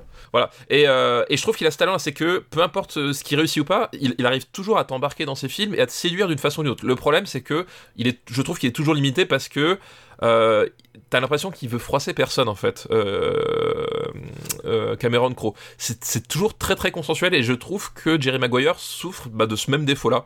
C'est un pur film de Cameron Crowe. Alors quand si t'es fan, bah, je pense que c'est un film que, que t'adores vraiment. Mais pour moi, à un moment donné, bon, euh, voilà, je trouve ça un peu trop consensuel, un peu gnangnan, et du coup, je vois ce qui va aller, je, comprends l'intérêt des scènes de enfin, je comprends les, moments cultes, hein, parce qu'effectivement, ils, sont, là, ils sont indéniables, et en même temps, je trouve ça parfois un peu facile, voilà, et euh, donc je trouve ça bien, mais c'est pas un film que je reverrai en boucle, quoi, en fait. Ouais, je vois ce que tu veux dire. Mais alors, moi, je trouve que c'est un film qui a eu. Plus que je l'aime, c'est un film qui a eu beaucoup, beaucoup d'impact, en fait. Sur moi, ah, mais non, mais ça, ça, sur les ça, gens. indéniable, ça, c'est je, trouve indéniable. que, je trouve que c'est un des films les plus importants de, de Tom Cruise de, de ce gars parce que c'est vraiment Mission Impossible c'est un projet c'est un projet global mais là on parle d'un engagement moral qui se fait presque à son au public et en en plus quand tu sais à quel point il va péter les plombs il va se faire ramener euh, plus ou moins euh, parce que après il, il, il pète un boulard hein, enfin complètement Oui, bah, bah, On l'a déjà- part- dit, mais c'est effectivement c'est à partir de là où vraiment il va commencer à mettre la scientologie de plus en plus devant. Parce qu'en fait, ce qu'il faut savoir, c'est que lui est persuadé que la scientologie a sauvé sa vie, en fait. Ce qu'il faut voir, c'est que. euh, euh, et, attends, et en plus, on sait pas tous les détails, c'est-à-dire Oui, que sans doute, sûr, voilà. euh, sans Voilà. doute, il s'est passé d'autres trucs. hein. il s'est passé d'autres trucs. Mais déjà, effectivement, Ron Hubbard et compagnie, ils, ils ont bien conscience que avoir la grosse star absolue, euh, ben c'est, tu peux pas faire une meilleure publicité que ça. Mais même lui, il, euh, il a, il, il a quand même ce- ce- ce- cette idée que, à un moment donné, si- s'il bascule à ce point-là et qu'il se brûle les ailes à ce point-là, c'est que il, il est persuadé fondamentalement que la scientologie a sauvé sa vie euh, parce que quand il était gamin il avait des problèmes avec son père parce que il, il avait il avait euh, euh, c'était quoi? Je sais plus, il avait un défaut d'élocution, enfin je sais plus, il avait, des trucs, enfin tu vois, il, il, il se sentait le, le- vilain petit canard quand il était au collège, au lycée, et pour lui c'est la scientologie qui l'a sorti de ça en fait. Et il en, il était tellement persuadé qu'il se disait, mais en fait c'est merveilleux, je veux partager ça avec le monde, et en fait je... c'est ça le truc, c'est que il, il- a commencé à péter un plomb parce que il est... plus rien ne lui résistait à ce moment-là. En fait, Euh, ni Hollywood, ni les agents, ni la scientologie, et en fait, il disait, bah ouais, c'est, c'est, bah, c'est, c'est un cadeau de c'est un cadeau que me fait de à travers enfin là, genre je sais plus ce qui l'entité de, de Scientologie mais en gros c'est ça c'est à travers moi en fait je suis, je suis béni et je voudrais offrir ça au monde etc enfin il est parti dans ce délire là quoi et euh, oui, et en plus, voilà. en plus, non mais un- en plus d'avoir été un, un- un- un- je pas, je veux pas utiliser des gros mots, mais si un sale connard qui, qui faisait l'apologie de la sciento. euh, Enfin, il, il avait son opinion sur tout. Tu sais, il a, Oui, il a oui. tout, il a tout ce qu'il a dit sur Brooke Shields, sur la, sur euh, à quel point, euh, bah, sur les antidépresseurs, sur la psychanalyse. Je veux dire, il a, il a pas dit des trucs beaucoup plus intelligents qu'un qu'un qu'un youtubeur, euh, qu'un youtubeur de merde. mais- hein, enfin. ouais c'est ça Quand je dis un youtubeur de merde, c'est parce qu'on a vu des youtubeurs il y a pas si longtemps dire Ah bah là, euh, la dépression, bah faut faire des pompes et ça va aller mieux. Enfin, tu vois. c'est- ouais, et- mais pas- pas- pas- pas- je, veux dire, je veux dire, évidemment, quand tout te sourit comme Tom Cruise et que tu fais le mariole Ah, en disant Ah bah la vie est simple, faut pas prendre voilà. des médicaments, faites des films. C'est ça. j'ai envie, ça, non, mais ça, de le noyer là. Mais c'est exactement ça, t'as- t'as mis le doigt dessus, c'est qu'effectivement, de son point de vue, il y a rien qui, il y a aucun élément qui le contredirait sa vision du monde dans le sens où c'est la scientologie qui m'a apporté ça, c'est euh, c'est grâce à ça que je réussis, et il n'y a pas de raison que ça vous arrive pas parce qu'effectivement, il a aucune capacité de recul et et, euh, et, voilà il avait aucun auc- en plus il avait aucune raison de se remettre en question tout le monde lui disait oui enfin tu vois ce que je veux dire c'est qu'au d'un moment euh, fatalement tu, tu crées un espèce de, de monstre euh, euh, voilà de, monstre comme ça qui fait que à bout d'un moment bah, il devient incontrôlable quoi c'est à tel point que tu vois il, il est devenu littéral vraiment incontrôlable enfin encore une fois on a on a reparlé mais qu'il arrive à énerver Spielberg et que Spielberg veut plus avoir tu vois ce que je veux dire c'est- Spielberg, il est arrangeant. Ouais, alors que Spielberg, il, est plutôt arrangeant, c'est un type, c'est un type intelligent, etc. Enfin, tu vois ce que je veux dire? Euh, qui, qui, casse les couilles à un mec Oliver Stone qui est un type ultra nerveux et qui cherche la polémique au moins de trucs, bon, ça peut se comprendre machin, mais qu'il arrive à énerver même les mecs sympas du milieu, bon, tu, tu vois qu'il y a vraiment un souci qu'à un moment donné, c'était en dehors de tout contrôle. Et effectivement, là, Jerry Maguire, on est au tout début de ce, ce moment où il se dit, ça y est, ça y est, j'ai tout et je peux tout faire. Et vraiment, c'est ça que symbolise ce film, quoi. Alors, où est-ce qu'on va le classer du coup? Puisque c'est un film qu'on que tu aimes modérément. Moi, j'aime, je pense l'aimer plus que toi. Mais par contre, euh, par exemple, est-ce que tu préfères l'enfer du dimanche ou pas? Je pense, moi, je, je, je, je pense Pour moi, que c'est à peu près équivalent, en fait. je pense que je le préfère, mais pas de beaucoup. Ouais, c'est pareil, c'est à peu près équivalent. C'est-à-dire que c'est, c'est, c'est le genre de film où je vois le projet, je vois les qualités, euh, je vois pourquoi des gens adorent ça. Je trouve ça mieux. Mais- Que, je trouve ça mieux que. Tu vois Alors, moi, je te propose une place. Ouais, dis-moi. Centième entre Escape from LA et Les ailes de l'enfer. Dis-moi, ça te va? Banco. Banco. Oh là là, Moi, je Banco. dis, voilà. Ça, ça veut dire que on- c'est une victoire. Euh, Jerry, euh, comment ça s'écrit? Mag- Maguire M-A-G-U-I euh, R-E. R-E, ouais, Voilà. c'est ça. Jerry Maguire. Un film, un film, à, un film à voir, hein, quoi qu'il arrive. Mais alors, Tout à fait. je sais qu'il y a des gens. J'ai une amie, par exemple, elle peut pas voir un film de Tom Cruise justement à cause de son truc de Sciento et tout. Je lui dis, eh, franchement, si tu mets de côté les, tous les films avec euh, soit ça, soit des mecs qui tapaient, euh, qui, enfin genre, soit tu, enfin je veux dire, il y a trop de, il y a trop de cas de figure et il y a trop de gens impliqués dans les films. Est-ce que tout le monde est responsable? Enfin genre, est-ce qu'il porte en lui euh, je je veux bien croire que Tom Cruise porte en lui tout le truc, mais en tout cas, je pense que c'est un film à voir, quoi qu'il arrive. Mais et si si ça te fait chier de filer des sous à à, Tom Cruise euh, ou à Cameron Crowe, parce que bon, pour- pourquoi tu aurais pas envie de filer des sous à Cameron Crowe? Il y a plein de manières de le voir. euh, je, je suis sûr qu'il y a. Va voir ton voisin. Je suis sûr qu'il a des cassettes vidéo. Je suis sûr qu'il y a des DVD d'occasion ou des choses comme ça. Et d'ailleurs, d'ailleurs, je suis en train de penser. Non. J'ai- j'ai- J'avais un thread dans ma pensée, mais qui s'est arrêté. Voilà. Ouais, Extinction en direct. Complètement, complètement. Mais je la garderai. non, mais Euh. voilà, vous n'êtes pas obligé de filer tous vos ronds. vos, vos ronds euh, euh, honnêtement, il vaut mieux donner vos ronds à une bonne œuvre qui dénonce la Sciento. à, Ah savoir, mais après, non, à mais- savoir, à savoir, euh, le RPU. RPU, patreon.com slash RPU pour pouvoir financer nos podcasts. Et, et d'ailleurs, j'en profite, puisqu'on est là, c'est que Ar- Arte a reprogrammé l'excellent documentaire de euh, Régis Brochier Ah mais oui euh, consacré à Tom Cruise qui est diffusé en ce moment. Et, euh, Donc il est dispo en catch sur... euh, voilà. Voilà, sur, sur Arte. Et je ne saurais que trop vous conseiller. Alors, je, je me souviens plus du, euh, du, du, du titre. Euh, voilà, on, on avait déjà parlé en plus à l'époque où il avait été diffusé la, la, la première fois. euh, la première fois. Euh, Tom Cruise Corps et âme, voilà. Par, euh, par l'excellent Régis Brochier qu'on ne saurait que trop vous recommander. Un très bon documentaire, quoi. Et qui est, euh, qui, qui est sans concession, on va dire. Bah, en fait, bah, Bah, qui- non, non, avec, pas sans concession. parce sans que tu- concession, mais qui- avec honnêteté. Voilà, qui, qui, est honnête et effectivement euh, qui t'explique, enfin, bah, de toute façon, si vous nous suivez depuis un moment, vous vous vous êtes rendu compte, qui, qui, qui t'explique qu'est-ce qu'il peut y avoir de fascinant et d'intéressant dans le personnage avec toutes ses facettes en fait. Voilà, Hmm, exactement, parce que c'est un personnage complexe, comme on va dire. tout à fait. Et il y a un dernier film, putain. Est-ce qu'on a le temps ou pas, dernier film? Euh, Tu bah, me dis hein, euh, si on n'a pas le temps. Eh ben écoute, on va le faire la prochaine fois parce qu'effectivement, j'ai pas vu l'heure, donc. Ouais, ouais, on a été, on a été long. C'est quoi? Je pense que. Mais, mais ça valait le coup hein, d'en parler, parler longuement, quoi. Ouais, alors le troisième film, c'est un, un long morceau. hein. Je pense que D'accord. eh ben, c'est un long morceau. Et alors, tu sais quoi? Donne-moi, allez, trois films où il y a des scènes de vestiaire pour toi. Et essaye de deviner. Et je pense que tu les auras, tu auras pas. Genre comme ça, que ça, on va faire une pause et les gens, euh, les gens vont. Trois vont- films avec un, un- des films dans les années 90. Ouais. Euh... Tu ne trouveras pas, mon gars. Alors, je- je- j'ai j'ai Blue Chips qui vient en tête, mais ce sera pas celui-là. non. Euh, euh, qui est un, film, euh, un film assez euh, aussi intéressant que bizarre. Euh, trois films avec des, scènes de vestiaire. Qu'est-ce qu'on a dans les années 90 euh, euh, Non, ce sera pas Rasta Rocket. Qu'est-ce qu'on peut Il y a un Rocky dans les années 90. Euh, ouais, ouais, mais mais. il n'y a pas beaucoup de vestiaires non plus. Non, je- je- est-ce qu'il y a une... Si, il doit peut-être y avoir une scène de vestiaire dans Rocky Oui, 5, mais, mais... mais, ouais. Euh, Non, écoute, comme ça, là, je, je, ne saurais pas ce que c'est. Écoute, être le, le suspense est entier. Enfin, Euh. pas, pas pour les auditeurs, parce qu'en fait, ils vont avoir la réponse dans, dans- littéralement dans quelques secondes. Mais pour moi, ça, ça va prendre plusieurs heures, du coup. ouais, ça va prendre plusieurs heures, même peut-être un jour. Hein, pas Peut-être un jour entier, effectivement. Un jour, va, va faire du vélo, c'est dimanche. Voilà, c'est un, exactement. un long, le dimanche de fiançailles d'enfer du dimanche. C'est ça. Allez, on va couper. bah, tout de suite. Bah, tout de suite. À tout de suite. Hello, Steph. Bah, re. re, bonjour. Ouais, Qu'est-ce qui t'est arrivé depuis? Est-ce que t'as changé de tenue? Oui, oui, j'ai changé de tenue. Parce que Ah, on- T'as toujours le même t-shirt, toujours le même short. T'es en short, hein? Non, euh, non, non. bah, alors là, dé- déjà, je suis en caleçon parce que je suis dans mon bureau. Ouais. Et, j'ai changé de t-shirt, étant donné que euh, dimanche, quand on a enregistré, j'avais un t-shirt Godzilla.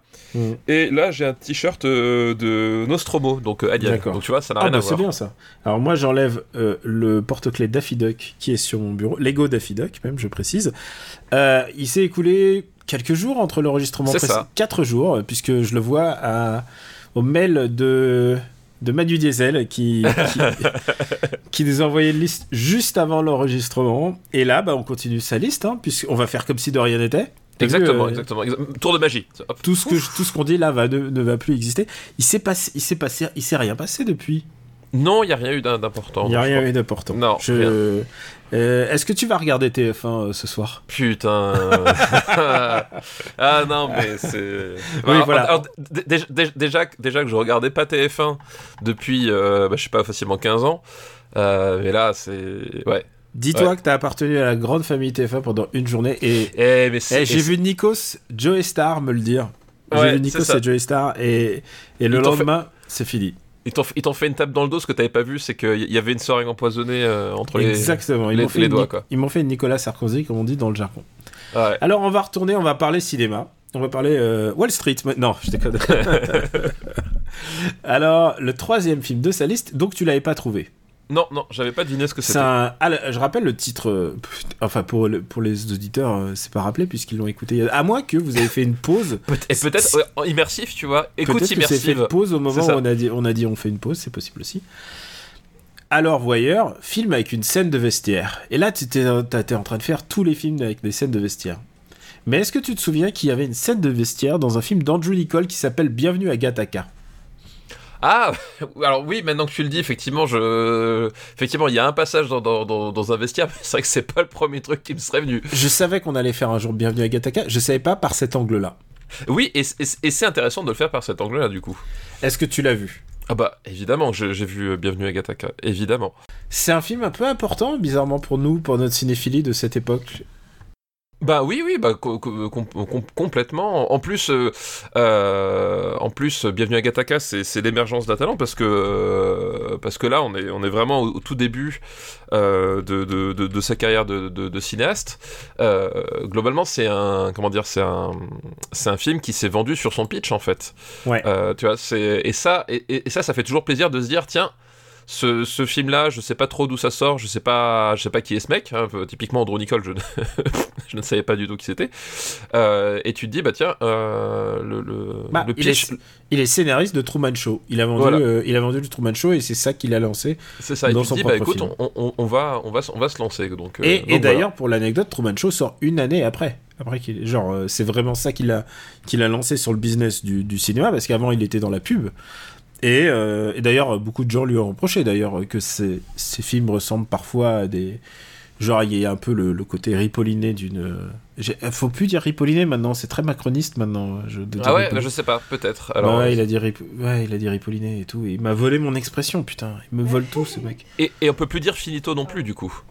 On peut plus dire finito. Il a dit finito? Bah, il a dit finito, il a dit fin- finito, c'est finito. Qu'est-ce qu'on peut dire alors? Qu'est-ce qui nous reste? On est vraiment, on peut plus rien dire. Alors je m'attendais à la voir un jour, mais alors pas, pas, pas sous cet angle-là. Euh... euh, Donc bref. 97, Andrew Nicole, cinéaste euh, néo-zélandais, se lance dans Bienvenue à Gattaca, Gattaca tout court en VO, Ouais, c'est ça. Avec un film qui regroupe quand même euh, deux stars qui vont, se- qui vont se marier, hein, je crois. Bah oui, oui, tout à fait. Ethan Euh, Hawke et Uma Thurman, et Tout aussi, et aussi euh, très jeune et très beau aussi, euh, Jude Law. Oui, tout à fait. C'est c'est un bon casting. Genre, tu fais ça en 97, c'est que t'as quand même un peu de. Oui, oui, globalement, tu, tu, tu, voilà, t'as du nez, hein, j'ai envie de dire. C'est-à-dire, t'as du nez, mais il y a aussi, il faut le dire, c'est que il y a beaucoup de. Il y a beaucoup de. de. de, so- enfin, de rôles, euh, de tout petits rôles, tout petits rôles, dont Ernest Borgnine apparaît à un moment. Ah, je, je- je m'en souvenais Qui est un plus. peu ah, Il y a Tony Chaloub. Alors, il y a Tony Chaloub. Genre, vraiment, je dis. Il y a Maya Rudolph, Tony Chaloub, Ernest, euh, Ernest Borgnine, Alan Arkin. Vraiment, c'est genre. euh, c'est genre, je sais pas comment il a fait pour les avoir. Enfin. Mais euh, bon, et voilà. Et donc, il, il fait ce film. Est-ce que tu peux résumer un peu l'histoire? Alors, l'histoire. dans, euh, ce, dans, ce, dans ce futur proche, C'est mais ça. avec des vestiaires ce futur proche, mais avec des vestiaires.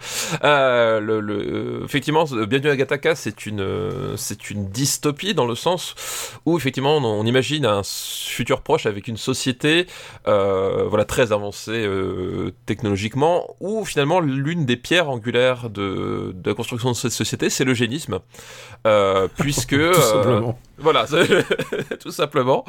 Euh, c'est l'eugénisme, tout simplement, c'est qu'en fait, ils ont développé euh, certaines techniques d'ingénierie génétique euh, au point justement de, bah, pouvoir programmer les naissances pour avoir les enfants parfaits et écarter euh, écarter les, les, les, les enfants avec des potentiels défauts afin d'obtenir bah voilà des uniquement des gens très beaux ce qui explique un peu aussi d'ailleurs une partie de, du casting hein. Euh, quand effectivement ton, ton triangle principal tourne autour de, de Hawke, euh, Uma Thurman et Jude Law à cette époque-là voilà c'est pas pour rien c'est qu'effectivement c'est une société qui euh, qui tend à sélectionner les êtres parfaits et à mettre à la poubelle plus ou moins les autres euh, euh, voilà C'est Instagram, quoi. Voilà, c'est ça, c'est ça, c'est- effectivement, nous vivons dans une so- société Instagram. Euh, voilà, et, et en fait, du coup, l'astuce et euh, ce qui est ce qui est important dans, le- dans, dans cet univers-là, c'est que euh, cette sélection génétique n'est pas officiellement interdite, c'est-à-dire que il n'y a pas de loi qui interdise d'avoir des enfants naturellement, mais en fait, euh, les, la société s'organise elle-même autour de ça, c'est-à-dire que globalement, tout le monde cherche à avoir la, la perfection, et y compris euh, les entreprises et les sociétés privées qui en fait euh, testent l'ADN euh, de leurs employés pour avoir les employés parfaits. Et du coup de facto ben, tous les individus imparfaits se retrouvent écartés les uns des autres. Et au milieu de tout ça donc on, a le centre de Gattaca qui est un centre de recherche hein, je crois où tous les employés ont un patrimoine génétique absolument parfait. Tous et ben effectivement sauf, sauf un qui est le personnage donc euh, joué par euh, Ethan Hawke. Ethan Hawke, euh, qui est un enfant, qui est un personnage euh, naturel. Et en fait, en gros, il va y avoir une espèce de rivalité qui va s'installer entre le personnage d'Ethan Hawke et le personnage de Jude Law, puisque Jude Law est un, est un individu parfait génétiquement alors que l'autre non ils ont les mêmes aspirations et en fait ils ont la même position dans la, boîte et en fait il va se, voilà, se créer une espèce de tension entre eux euh, pour savoir qui accéderait finalement euh, à l'échelon suprême qui est, euh, je crois, le programme de conquête spatiale de, de Gattaca. Quoi. Bah, je te pose la, la question actuelle, est-ce que tu aimes ce film? C'est un film que j'aime bien. Oui, oui. euh, Franchement, euh, non, plus, non seulement c'est un film que j'aime bien, mais c'est un film qui a marqué son temps, et pas marqué son temps à l'époque, puisque c'est un film qui est devenu euh, culte sur le tard. C'est Oui, un, fi- film qui a été un énorme flop, en fait. Euh, Alors ça, je me souviens, je me souviens alors, plus je exactement où vois les sortie, chiffres, mais c'est genre pour 40 millions de budget, il a fait, il a fait rapporter 10. ah oui, Quand- et quand t'as Ethan Hawke et Matt Forman, tu pourrais penser que tu vas faire quand même tes 50 millions. Et bah non, non. Et puis bon, il a pu. Andrew Nicole a quand même pu. euh, c'est quoi son autre truc C'est Lord of War? c'est de foire, ouais, exactement. Moi, j'ai beaucoup d'affection pour ce film parce que c'est clairement tous ces films un peu. euh, euh, Aujourd'hui, on dit ah, c'est comme dans Black Mirror. Oui, oui, et bah ouais, bah clairement, il y avait cette époque où on disait ah, c'est comme dans Gattaca. C'est ça, Parce exactement. qu'il faut voir un truc, c'est qu'à l'époque, le sujet qui tourne, on parle de clonage, on parle de Dolly, on parle de, de pas mal de choses sur le sur le bah, sur le cet eugénisme. Et c'est clairement un film qui met les jalons sur ah le danger de cette société si jamais on va trop loin dans cette direction. Exactement. Bah voilà, c'est c'est marrant parce qu'effectivement c'est un film de euh, de SF qui renoue, je trouve beaucoup avec la tradition de la SF des années 50-60 en fait. Exactement, Euh, c'est très années 50. C'est très euh, j'allais dire c'est du néo-futurisme euh, slave. Oui, oui, non, il y a, ça, il y a- fait- il y a- ça fait très euh, constru- euh, constructivisme. Alors j'a- j'appelle plutôt euh, le domaine Brutalisme. du- le brutalisme. Moi je dis constructivisme parce que j'ai l'habitude à cause de Malevich et tous ces les constructivistes russes du début du siècle. Mais clairement. Il y a tout ça aura une influence, tous les immeubles, les, Mhm. les décors, tout ça est une, clairement influencé par ça, euh, par euh, on va dire les années 20, les années 30. euh, visuellement, c'est les années 20, les années 30 en termes d'architecture. Mhm. Et, et du coup, si tu mélanges ça à de la SF, et ben les gens vont pas se tromper. Tous les gens vont copier ensuite le style Gattaca. C'est-à-dire, pour moi, Hunger Games, enfin, je veux dire, ils ont juste regardé, enfin, tu vas pas me faire croire qu'ils ont pas vu Gattaca pour les décors. Genre, clairement, ils sont dit, euh, quand ils voient des immeubles, ils se disent, ah, ça pourrait faire un décor. C'est clairement ça. Euh, je, pense que c'est un film qui a eu énormément d'impact au-delà, euh, au-delà de son, au-delà de son sujet à l'époque, en tout cas. Ouais, bah, eff- effectivement, c'est vrai que le, le, voilà, comme je disais, la- l'approche dans, dans l'esprit fait très science-fiction des années 50-60, effectivement, euh, où le- globalement, on, va avoir une idée très forte autour d'un- d'une thématique euh, euh, en forme de, sirène d'alarme, et au-delà de ça, un univers qui finalement euh, est à la fois très proche et très lointain. Très proche dans le sens où finalement euh, on n'insiste pas tellement sur, euh, sur tout ce qui est science-fiction, enfin tout, les, tout ce qui est gadget de science-fiction en fait. Il y, en a dans, les décors, dans, les trucs, mais c'est-à-dire que tu as quand même la sensation que c'est des gens qui vivent à peu près normalement. C'est de la science-fiction plausible. Oui, voilà, c'est pas complètement de ce qu'on appelle le hard SF, euh, puisque le hard SF, le principe c'est que globalement on a un, posta, un postulat qui est euh, très très proche de nous et qui en fait diverge par un ou deux aspects maximum et qui après extrapole. C'est le cas par exemple de For All Mankind. En tout cas, dans, les premières saisons, c'est la hard SF. Là, que, je vais regarder, que je vais regarder bientôt. Voilà, donc là, c'est pas de la hard SF, mais on est un peu intermédiaire, c'est-à-dire qu'effectivement, on est, euh, enfin, dans, dans, la SF qui, qui, se veut vraiment pleinement métaphorique, effectivement, tu parles des années 20, des années 30, euh, à un moment donné, si, si convoque Fritz Lang dans l'utilisation de, de, ces décors, c'est pas pour rien, parce qu'effectivement, il veut renouer avec cette idée-là, qu'effectivement, on a une idée forte, un espèce de, de, voilà de, de signal d'alarme à, faire passer et euh, on va essayer de développer euh, cet univers où euh, tout semble à portée de main et en même temps très loin. Enfin voilà, il y, a ce côté très, très, très étrange qu'il y a et qui est voulu parce que en fait c'est ce que ressent le personnage principal, le, le personnage de Hawke. En fait, c'est tu, tu te souviens comment il s'appelle? Euh, Vincent, non, je crois. Il s'appelait Vincent Freeman. ah oui, Freeman, déjà, voilà, toutes ses aspirations sont là. voilà. Et en fait, qui, qui, qui, qui en fait, voilà, épouse le, le, le, le profil psychologique du personnage de Ethan Hawke, euh, qui, euh, voilà, qui est un individu qui sait qu'il n'est pas à sa place et qui en même temps n'a pas le choix parce que il a des ambitions, il a des rêves et en fait, son ambition et son rêve, c'est juste euh, avoir le, les mêmes chances que n'importe qui, sauf qu'effectivement le, bah, le, le, monde qui est autour euh, globalement veut qu'il disparaisse quoi.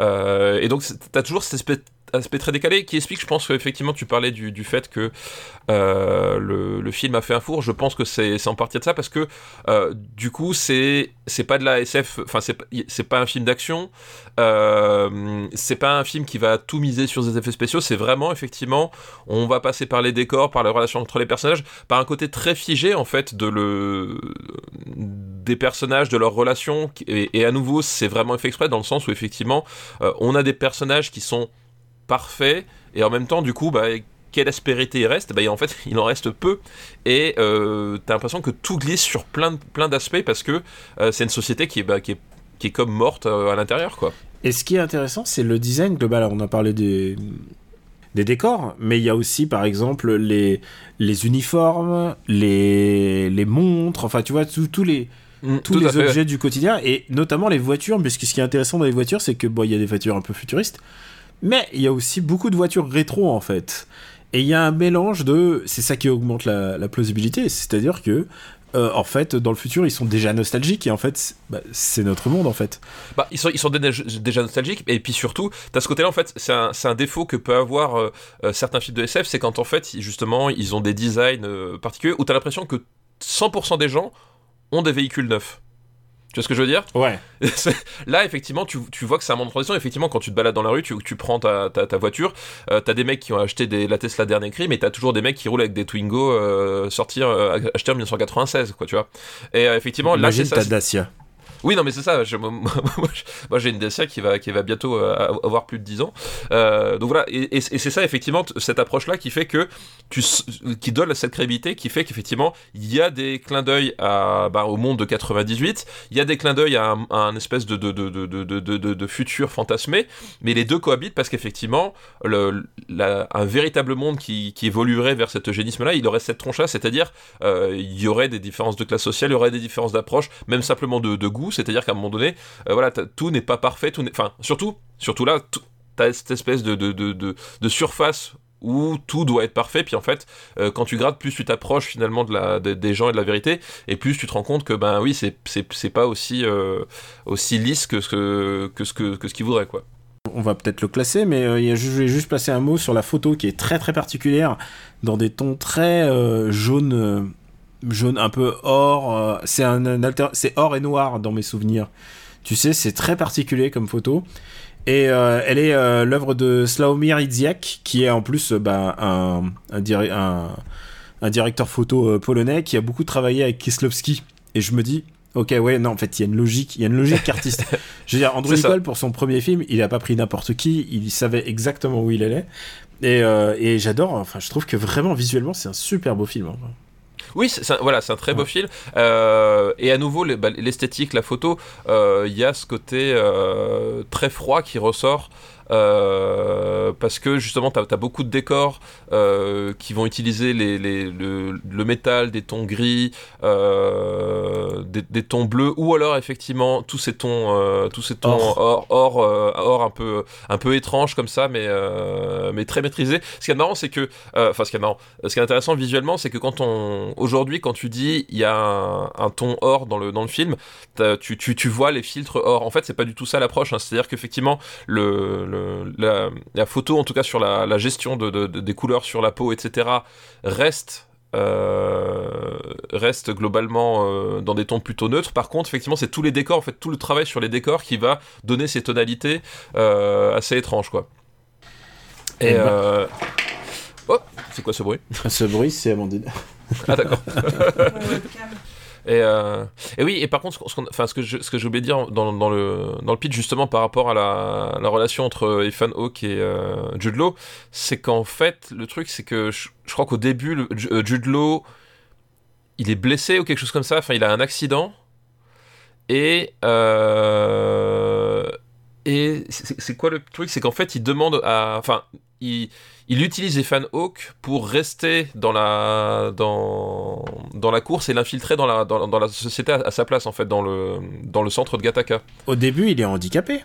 Oui, c'est ça, il est handicapé alors qu'il est censé ne pas l'être. Enfin, il est censé ne pas l'être. C'est-à-dire qu'il est. Il est. euh, il est. euh, Du coup, ils veulent, il est évincé, évincé, en fait. Il est ils évincé. veulent de- récupérer euh, le Vincent ou Vincent. Ouais, Ils veulent ça. récupérer Vincent et son ADN ou je sais pas ses plaquettes pour euh, pour le guérir en fait. Voilà, pour le guérir. Et en même temps, du coup, l'autre, il s'infiltre dans, pour, euh, pour accéder à, son- rêve. Parce que lui, au début, je crois qu'il est, il est, euh, ouvrier de maintenance ou quelque chose comme ça. Enfin, voilà, il y a un... Et tout, tout le... Tout le, enfin, au-delà même de, de cet enjeu-là, en fait, ce qui va se passer, c'est qu'à un moment donné, il va y avoir une enquête euh, et que du coup, ils vont passer littéralement au peigne fin tous les employés et du coup, le Ethan Hawke a, cette espèce de d'épée de Damoclès euh, qu'il est le, seul personnage génétiquement imparfait du, du lot et que euh, s'il se fait choper, ça va mal se passer pour lui, quoi. Donc t'as as toute une dimension, voilà, t'as toute une dimension aussi euh, euh, policière, enfin film film noir qui qui, qui, va par dessus, qui renforce d'ailleurs justement euh, ce côté années 50 dont, dont, dont on parlait, qui qu'on retrouve bah, d'ailleurs dans, Blade Runner, etc. Qui voilà, qui donne encore ce, côté années 50, années 60 avec ce, ce personnage d'en- d'enquêteur et de cette espèce de pression presque. Enfin, c'est pas un suspense Hitchcockien, mais c'est un personnage dans une situation un peu Hitchcockienne en fait. C'est ça un peu le. Bah, il est il est pris au piège contre un- une société qui le dépasse. C'est un peu très c'est très euh, parano à 70 hein, je dirais. Oui, oui, il y, a- il y a un côté aussi un peu comme ça, voilà. Donc, euh, il n'y a pas de suspense au sens, voilà, Hitchcockien, mais il y a vraiment cette situation du type coincé dans, dans, dans un rouage, pressé entre, entre, en- entre sa, sa vérité et, euh, euh, et, et la police qui se referme sur lui. Et, euh, et ce, ce qu'il y a- de marrant dans le film, ce que je me rappelle bien, c'est qu'à un moment donné, il y a, il y a toute cette histoire justement sur on, cherche la personne qui a fait le crime. Il y a la photo d'Ethan Hawke qui commence à circuler. Et en fait, personne ne le reconnaît au début parce qu'en fait, il y a, c'est inconcevable que euh, il soit parmi eux. Tu vois ce que je veux dire Hmm. il y a- et, et en fait, il y a cette espèce de, de, de, de suspension, euh, de- de- d'incrédulité qui est, qui, est, qui, est, qui est assez, étrange. C'est qu'en fait, ça paraît tellement inconcevable pour tous ces gens-là que finalement, même avec la, la photo, tu sais, le, le syndrome Superman, en fait, euh, même avec la photo et le type à côté, ils, ils, ils arrivent à pas voir la connexion, quoi. Ouais. Alors on va classer. On va classer. Euh, Alors, C'est de voir un film de SF un peu dans notre liste. hum, Est-ce que ah bah film de SF Dark City. alors on est un peu dans le même esprit. C'est euh, c'est exactement pour ça que j'ai Ouais, pensé. ouais, c'est- c'est- on, est clairement dans le même esprit. Euh, euh, Ou Strange Days. Il est où Strange Days? Il est 61ème. Hmm. Euh, c'est que des films que j'aime beaucoup dans, les deux, dans tous les cas. Pourtant, on est dans les 80 premiers. hein. Oui, non, c'est ça, ouais. Euh... Euh... Je pense, moi personnellement, je pense que je préfère encore Strange Days. Euh, Moi aussi. Le, co- le, ouais, le- le côté, euh, le côté très viscéral de, de, de, de très brutal du, du, du traitement. J'adore Dark, City aussi. le, hein. le personnage d'Angela Bassett qui est, qui est quand même assez, assez fou. Euh, J'adore Dark City aussi. Enfin, le Dark City, bah, alors, on parlait, bah, on parlait Metropolis. Enfin, Dark City, euh, c'est- pareil. euh, Dark City. Euh, écoute, moi, j'aurais tendance à le mettre euh, sous Dark City, mais au-dessus de Raison et Sentiment. Tu vois, Hmm, 60. euh, Je le mettrais au-dessus de, 15. Pil- au-dessus de Pillow Book, moi. Eh ben, Sous- entre Dark sous City. Dark City, voilà. Eh ben, juste sous Dark City. Bah écoute. euh, Parf- ah, parfois, il faut. bienvenue dans le marbre, du coup. Bienvenue à Gataka. Et tu sais que je crois que j'ai découvert ce que signifie Gataka. Ah, ça veut dire quoi, du coup Alors, Gataka, en fait, c'est de l'abréviation. C'est. C'est un acronyme du coup. Ouais. Euh, c'est. euh, G-A-T-C, c'est guanine, adénine. Ah oui, d'accord. C'est des. euh, Le- oui, le- le- les, les protéines du, euh, de l'ADN en fait. C'est les protéines de l'ADN, ouais. D'accord, ok. Bah, encore, on a fini sur un petit film sur l'eugénisme. Très très bien, bravo. Bonne Bon ambiance. Bonne ambiance. Alors, Steph, on est dans un moment crucial. Oula. On a déjà 1h20 d'émission minimum en, en boîte quand même. Est-ce que on fait un film euh, de devoir de vacances ou ou est-ce que je prends une liste? Bah, euh, prends une liste, prends une liste. D'accord. Soyons fous, soyons fous, soyons fous.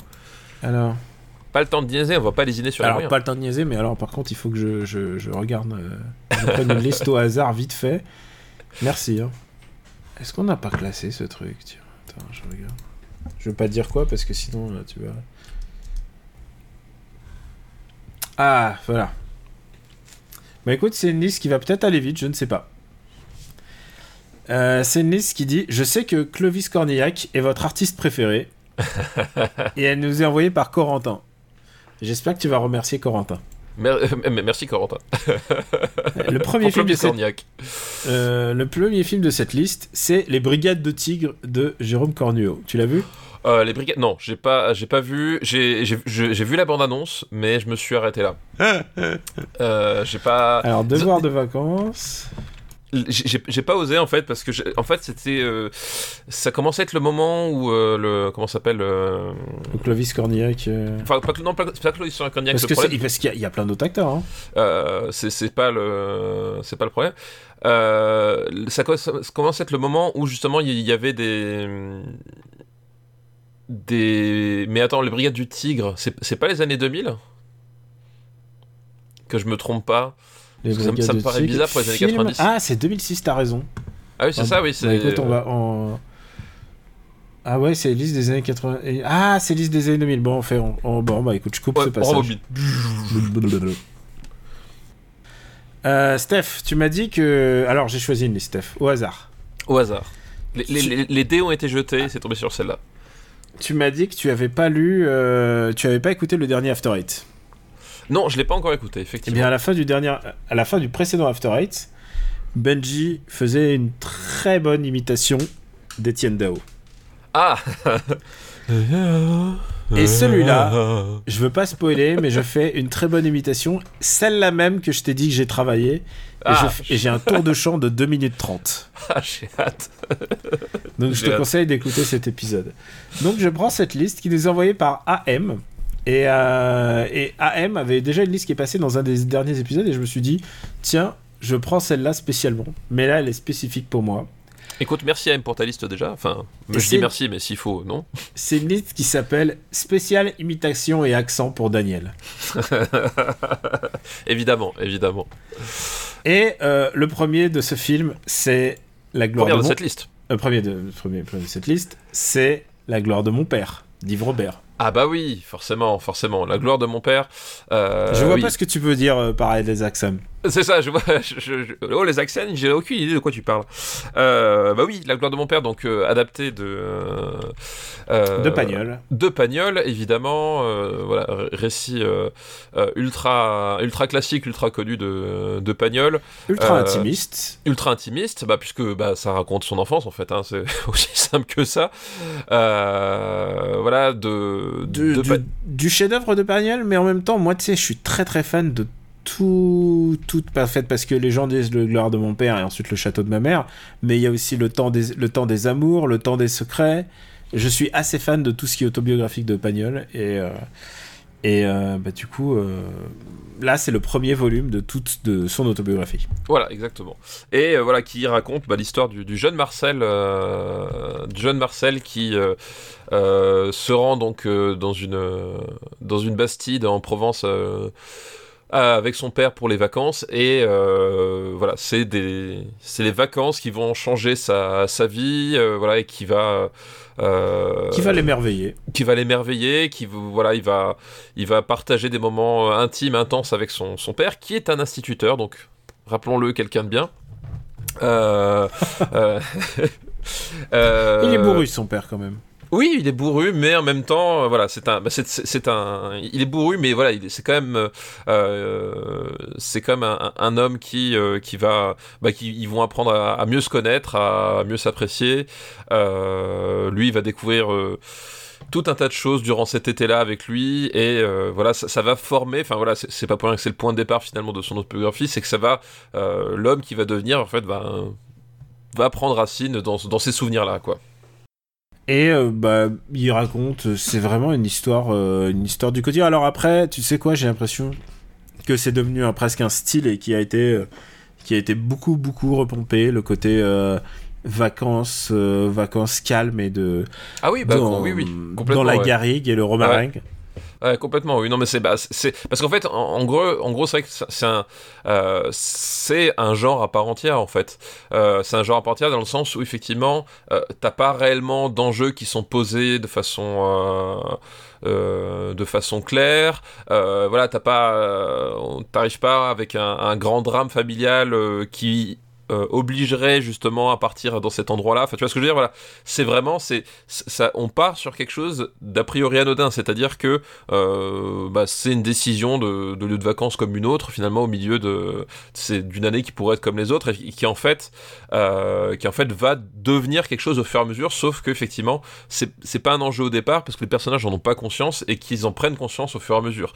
Et, et en fait, ce qui va se passer, c'est qu'effectivement, Pagnol va tomber amoureux de cet arrière-pays euh, provençal, euh, de la garrigue, de voilà des bastides, des mâts, etc., de toute cette nature, et, euh, et qui va y revenir en fait par la suite toute sa vie. En fait, il y restera attaché, attaché toute sa vie, quoi. Et je peux le comprendre. C'est là où mon grand-père paternel allait passer ses vacances. Je suis allé une seule fois dans la maison de ma vie, dans la maison où il, passait son enfant, enfin pas son enfance, mais en tout cas euh, ses moments en France quand il est arrivé en France. Et honnêtement, je peux comprendre. Il y a vraiment un truc vraiment magique là-bas. Il y a vraiment un contact à la terre. C'est vraiment un truc très très viscéral et c'est peut-être aussi pour ça que la gloire de mon père me plaît autant.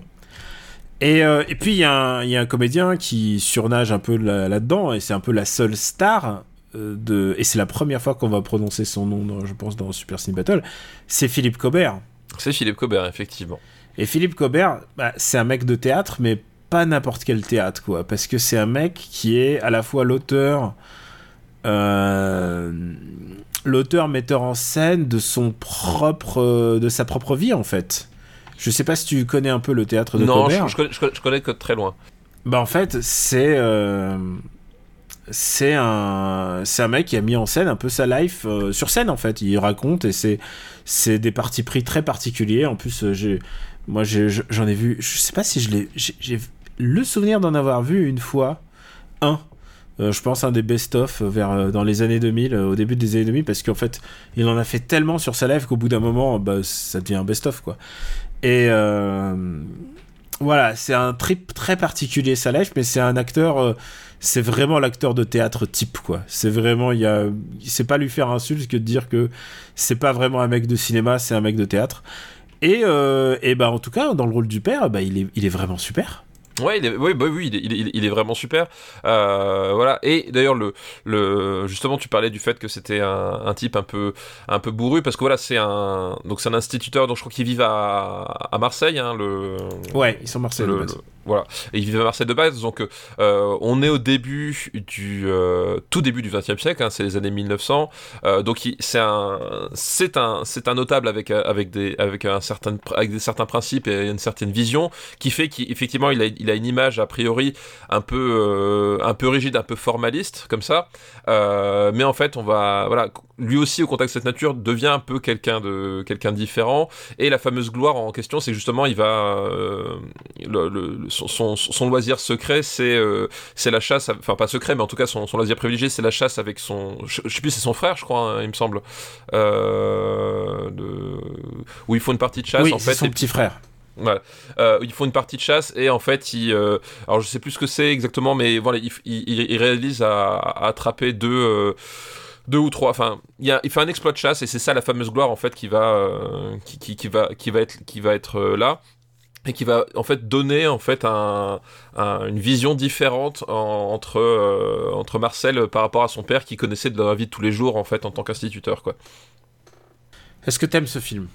Écoute, c'est un film que c'est un film que j'aime bien, euh, la, la, gloire de mon père, euh, parce que justement, a priori, quand tu, quand comment dire, quand tu le, quand on te le pitch comme ça, quand tu vois le truc, euh, t'as l'impression que c'est un film qui raconte pas grand chose parce que voilà, tu, tu, te dis ouais ok c'est pendant deux heures je vais voir des, des types euh, euh, passer des vacances en Provence, euh, bon, et en même temps il arrive à te transmettre justement le bah, le, le, le, côté magique de, de, de cette simplicité là quoi.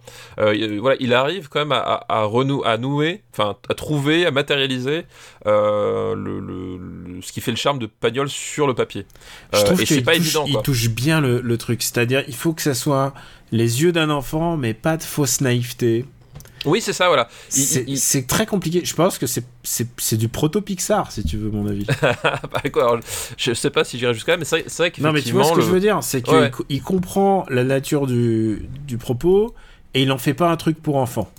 Non, non, c'est ça, c'est qu'effectivement. C'est regardable le, par les enfants, mais c'est vrai. Le, le, point de vue, effectivement, c'est celui d'un enfant, mais effectivement, il, il évite effectivement ce, ce, ce, travers que tu peux avoir d'avoir une trop grande naïveté ou une trop grande simplification. Enfin, euh, voilà, il, il, comprend bien justement la force du, du, roman de Pagnol parce que c'est un, un, roman qui est écrit euh, par un adulte se rappelant de ses souvenirs d'enfant. Euh, il comprend bien que c'est le moment où justement euh, cet enfant ne devient plus vraiment un enfant, mais pas de façon dramatique comme tu peux l'avoir dans dans, dans, certains films. Hein, c'est pas c'est pas c'est pas voilà c'est pas un, drame horrible qui va le faire basculer, mais c'est juste à un moment donné que euh, il va s'ouvrir finalement à euh, à, à, quelque chose qu'il pensait, euh, qu'il qui, qui n'imaginait pas auparavant, quoi.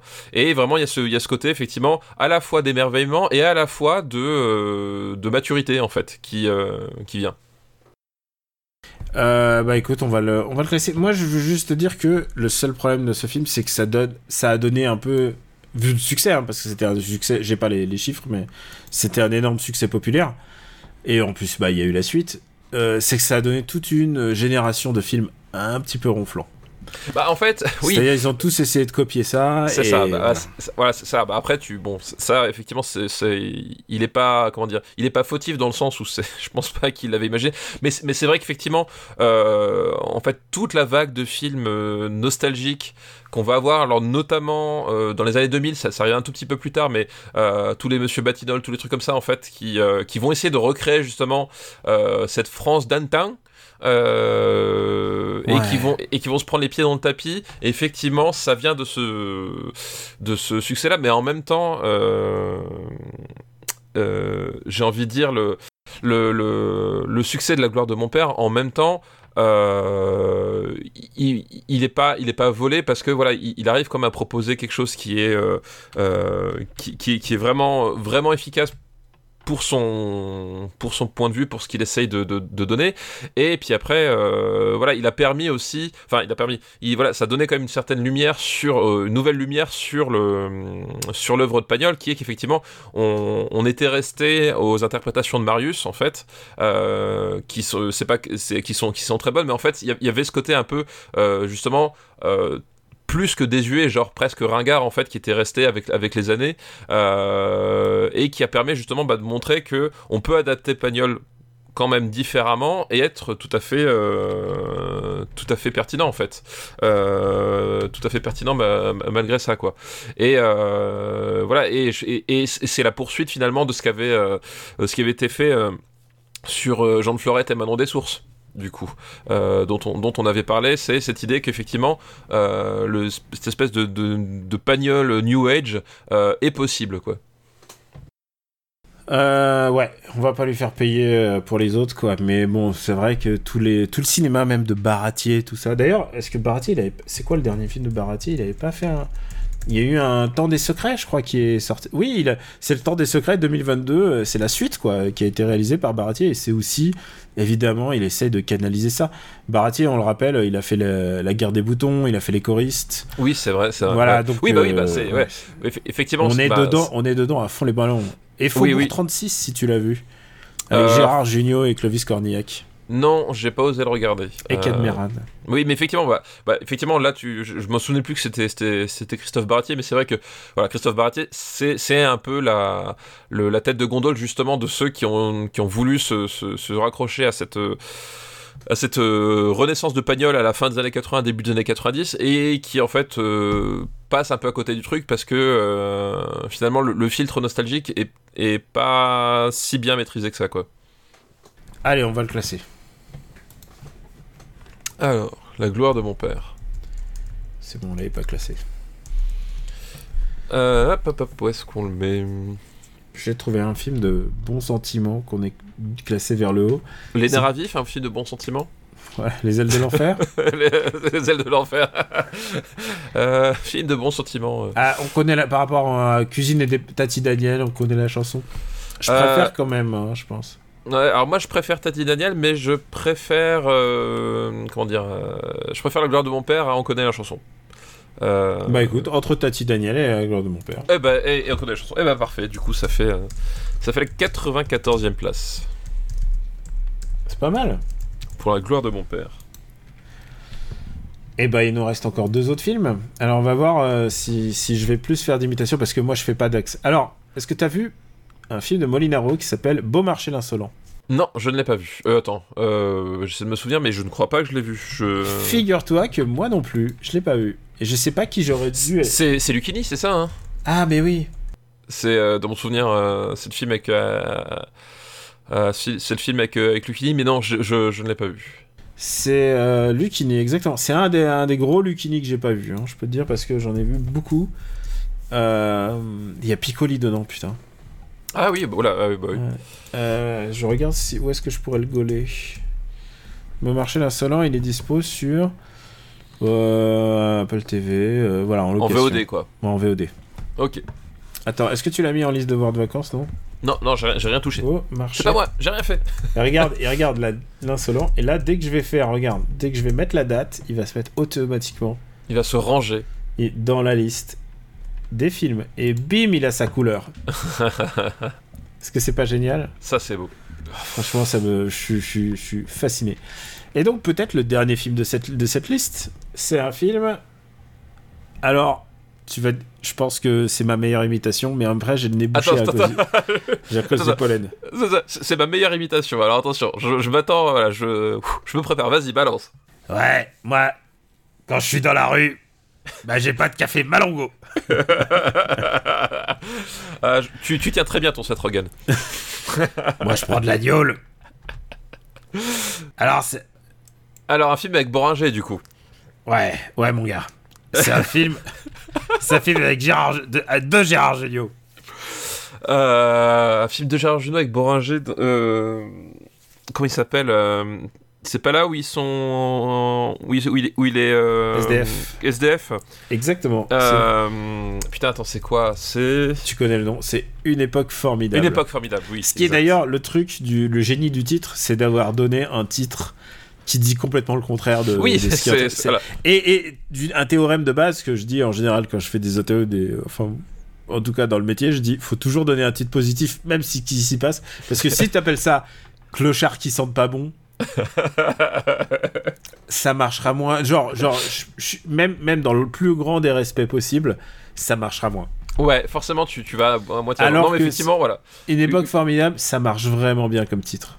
En fait, une époque formidable et la, la subtilité du titre, c'est que c'est un titre avec euh, trois petits points à la fin.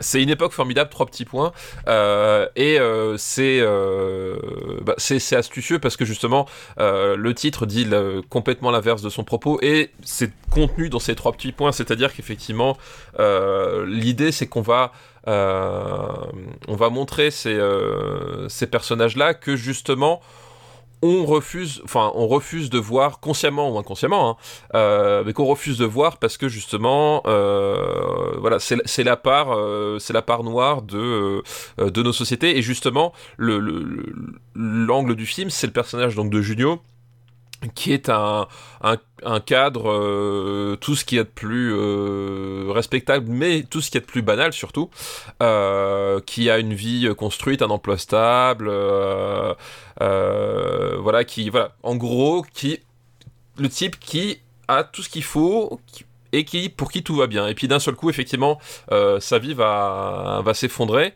Euh, sa vie va s'effondrer et il va, euh, il va être, ben, va- il va devenir finalement SDF à son tour et fréquenter un, un milieu qu'il qu'il n'imaginait même pas en fait. C'est ça le truc, Ouais. c'est que c'est qu'en fait le tout le truc c'est que c'est- que il va être plongé brutalement là-dedans et pour lui c'était inimaginable un que lui soit devienne un SDF aussi, mais surtout euh, il n'avait aucune conscience de la réalité de euh, de ces gens-là. C'est-à-dire que quelque part ces gens-là n'existaient pas pour lui quoi. Exactement, c'est euh, une chute sociale. Et, et du coup, il se retrouve. alors qu'il avait, il avait tout. Il avait tout jusqu'à maintenant. Il avait femme. il avait pas. Je crois que le truc, c'est qu'il voulait un enfant. Euh, ah oui c'est en ça. fait, Peut-être qu'il il voulait était, un enfant. Oui, il était ça, avec je- une femme mariée. Il voulait un enfant. euh, il voulait un enfant euh, à lui naturel. Oui oui. Et euh, il voulait un enfant ça. de plus, et elle, elle voulait pas. Et là, en fait, le chômage arrive, et de fil en aiguille, il se retrouve à la rue, et il rencontre Richard Boringer, qui est, qui est un SDF, et qui est un ancien médecin. Oui c'est ça. Voilà. Parce qu'il s'appelle, il s'appelle Toubib. Enfin, je suppose qu'il s'appelle Toubib. Hein. Je suis pas sûr hein, qu'il soit vraiment médecin, mais Bah, en tout enfin, cas, en tout cas, il, se fait surnommer, enfin, son, son surnom, parce que justement, les, euh, les SDF qu'il va croiser, ils ont tous des, des surnoms, c'est-à-dire qu'ils ont, euh, euh, comme, si, comme si quelque part ils avaient abandonné leur, leur identité civile réelle, et ils ont en fait des, ils ont des surnoms. Donc ouais, effectivement, pour les- cacher la misère, comme Voilà. Papa, Camus, tout ça. Voilà, exactement. Et donc le, surnom effectivement de Boranger, c'est Toubib. Euh, voilà. Et, euh, et du coup, il y a, y a Toubib, il y a Tiki Olgado, notamment. Ouais, Tiki Olgado, tout à fait, ouais. Qui, qui, qui est un acteur que, que, bah voilà, que, que personnellement j'aime beaucoup euh, et, qui, euh, et qui, je trouve, est, euh, est vraiment, euh, vraiment très bien dans ce film-là, en fait. Je trouve qu'il a, il a cette espèce de, de, rôle, enfin, c'est un, un- second rôle, euh, voilà, euh, pur second rôle, mais à chaque fois qu'il est là, il a cette espèce de positivité, positivité très, euh, euh, très mélancolique euh, qui, euh, qui, je trouve, fonctionne, euh, fonctionne très très bien, en fait. C'est un. Honnêtement, Tiki Olgado, ouais, c'est plutôt un mec pour qui j'ai de, de la tendresse, quoi. Je trouve que. euh, il apporte un truc très humain, mais après, je trouve que. Alors. C'est pas parce que je l'imite parfaitement que je vais dire ça. mais Boringer est exceptionnel dans ce film. Il est Boringer, exceptionnel. Ce qu'il ouais. fait, ce qu'il fait en termes de. Mais après, euh, Boringer, on l'a déjà vu euh, dans. C'était quoi le Grand Chemin? Je crois qu'on avait classé le Grand Ouais, Chemin. ouais. Boringer est un acteur extra. Et- Ah bah et on oui, non, on dit pas assez, mais c'est vraiment un putain d'acteur. Non, ouais, c'est un, super acteur. Et, euh, et là, en plus, euh, enfin, le, son, son rôle de Toubib, c'est que justement, euh, il est, ce, SDF qui, qui en fait, a, une vraie pugnacité, en fait. C'est-à-dire qu'effectivement, il est celui qui, qui, qui va motiver les autres. Il est celui qui va essayer, qui va trouver les combines. Il est celui qui va, euh, qui va pas baisser les bras, etc. Enfin voilà, il a cette espèce de pugnacité, ce, charisme. Euh, il essaie toujours dans le mouvement pour essayer de, continuer à avancer, quoi. Et puis il y a toute une galerie de portraits. euh, par exemple, il y a, il y a le, enfin, je regarde le staff. Il y a quand même pas mal de gens qui vont devenir assez connus ou qui étaient déjà connus. Il y a Charlotte de Turckheim qui joue une prostituée, donc un peu par rapport à ses, ce qu'on va connaître de sa carrière, c'est un peu à contre-emploi. Un peu à contre-emploi, c'est ça. Ouais, il y a, y a toute une galerie de portraits. Et évidemment, il y a des moments de clash dans le film, c'est-à-dire des moments où bah, le SDF rencontre ce, que, ce qui incarne évidemment la bourgeoisie. Euh, ils vont rencontrer, ils vont être à l'hôtel, ils vont, ils vont à un moment, ils vont, euh, enfin, ils ont toujours des petites péripéties vraiment du quotidien, mais ça reste très positif quand même. Alors, le danger de ce, de ce film, et je me souviens qu'il y avait des débats, genre, alors, les, les jeunes connaissent peut-être pas ça, mais il y avait un truc qui s'appelait la marche du siècle. C'était tous les mardis soirs, je crois, ou mercredi soir. Et euh, il y avait toujours un, débat autour de la marche du siècle, et parfois il y avait un film, et souvent ce, ce film-là était laissé là pour euh, illustrer, genre, et c'est que ça donne une image très positive et très guillerette quand même des, du, monde, du monde des SDF en fait. Bah en fait, le, presque, le... presque trop doux et presque comparé à c'est pas on se bat pas au couteau comme euh, on se bat pas au couteau, il n'y a pas de, de lutte, c'est une, une, espèce de solidarité. Alors, est-ce que c'est très représentatif? Je sais pas, mais en tout cas, c'est l'image que ce film donne. Oui, effectivement. Moi non plus, j'ai aucune idée de pour te dire si c'est représentatif ou pas.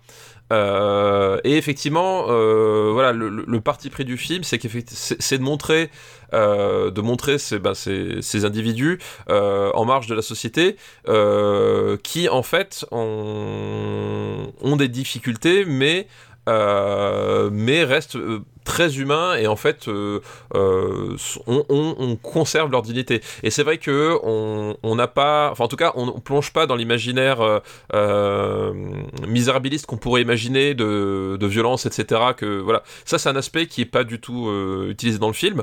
Est-ce que c'est voilà est-ce que c'est représentatif ou pas ça j'en sais rien. Je pense que de toute façon la vérité est toujours un petit peu un petit peu entre les entre les deux.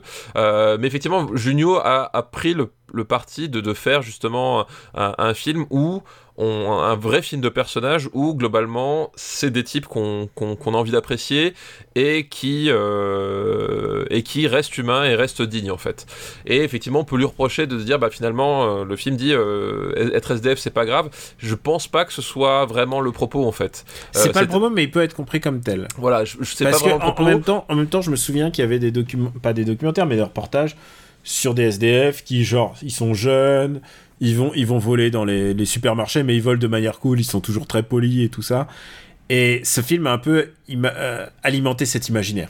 Voilà. Donc après, euh, voilà. Après, effectivement, est-ce qu'il aurait pu être euh, plus sombre, etc. Oui, tu peux, tu peux toujours faire effectivement avec un, un angle, un point de vue différent, mais euh, en même temps, je trouve que le voilà le, le, le point de vue adopté par par Junio, euh, je le trouve intéressant parce que justement, euh, il insiste vraiment sur ce sur ce côté. regardez ce sont des êtres humains, ce sont des êtres humains dignes, ce sont des êtres humains euh, avec leurs défauts, mais aussi avec leurs qualités qu'on qu peut apprécier. Et je pense que c'est vraiment ça qui l'intéressait, c'est-à-dire que, enfin, en tout cas pour moi, le projet du film et ce qui est et, euh, et qu'il arrive à concrétiser, euh, c'est de dire effectivement, c'est pas parce que ce sont des SDF que finalement ce sont des, ce sont des, ce ne sont plus des humains quoi. Et je vais vous, vous, vous allez, vous allez les apprécier. Donc après, on peut aussi, voilà, tu peux aussi reprocher le côté bonne conscience, etc. Ah, c'est un autre problème mais ce que je veux dire, c'est que bon. c'est la perception que les, les, gens, la perception que les gens ont, quoi. Voilà. Donc, euh, tu, voilà, tu, tu, tu, peux effectivement toujours avoir un débat, mais euh, c'est un film qui est effectivement porté, bah, tu l'as dit, par, par, par des acteurs qui sont, qui, sont, qui, sont, qui sont plutôt très bons. Enfin voilà, Boringer, euh, Tickle Gado, euh, même Junio, en fait, il, est, euh, il arrive à être. Euh, bah, tu vois, les précédents films de Junio, c'était Pinot Simple Flic, etc.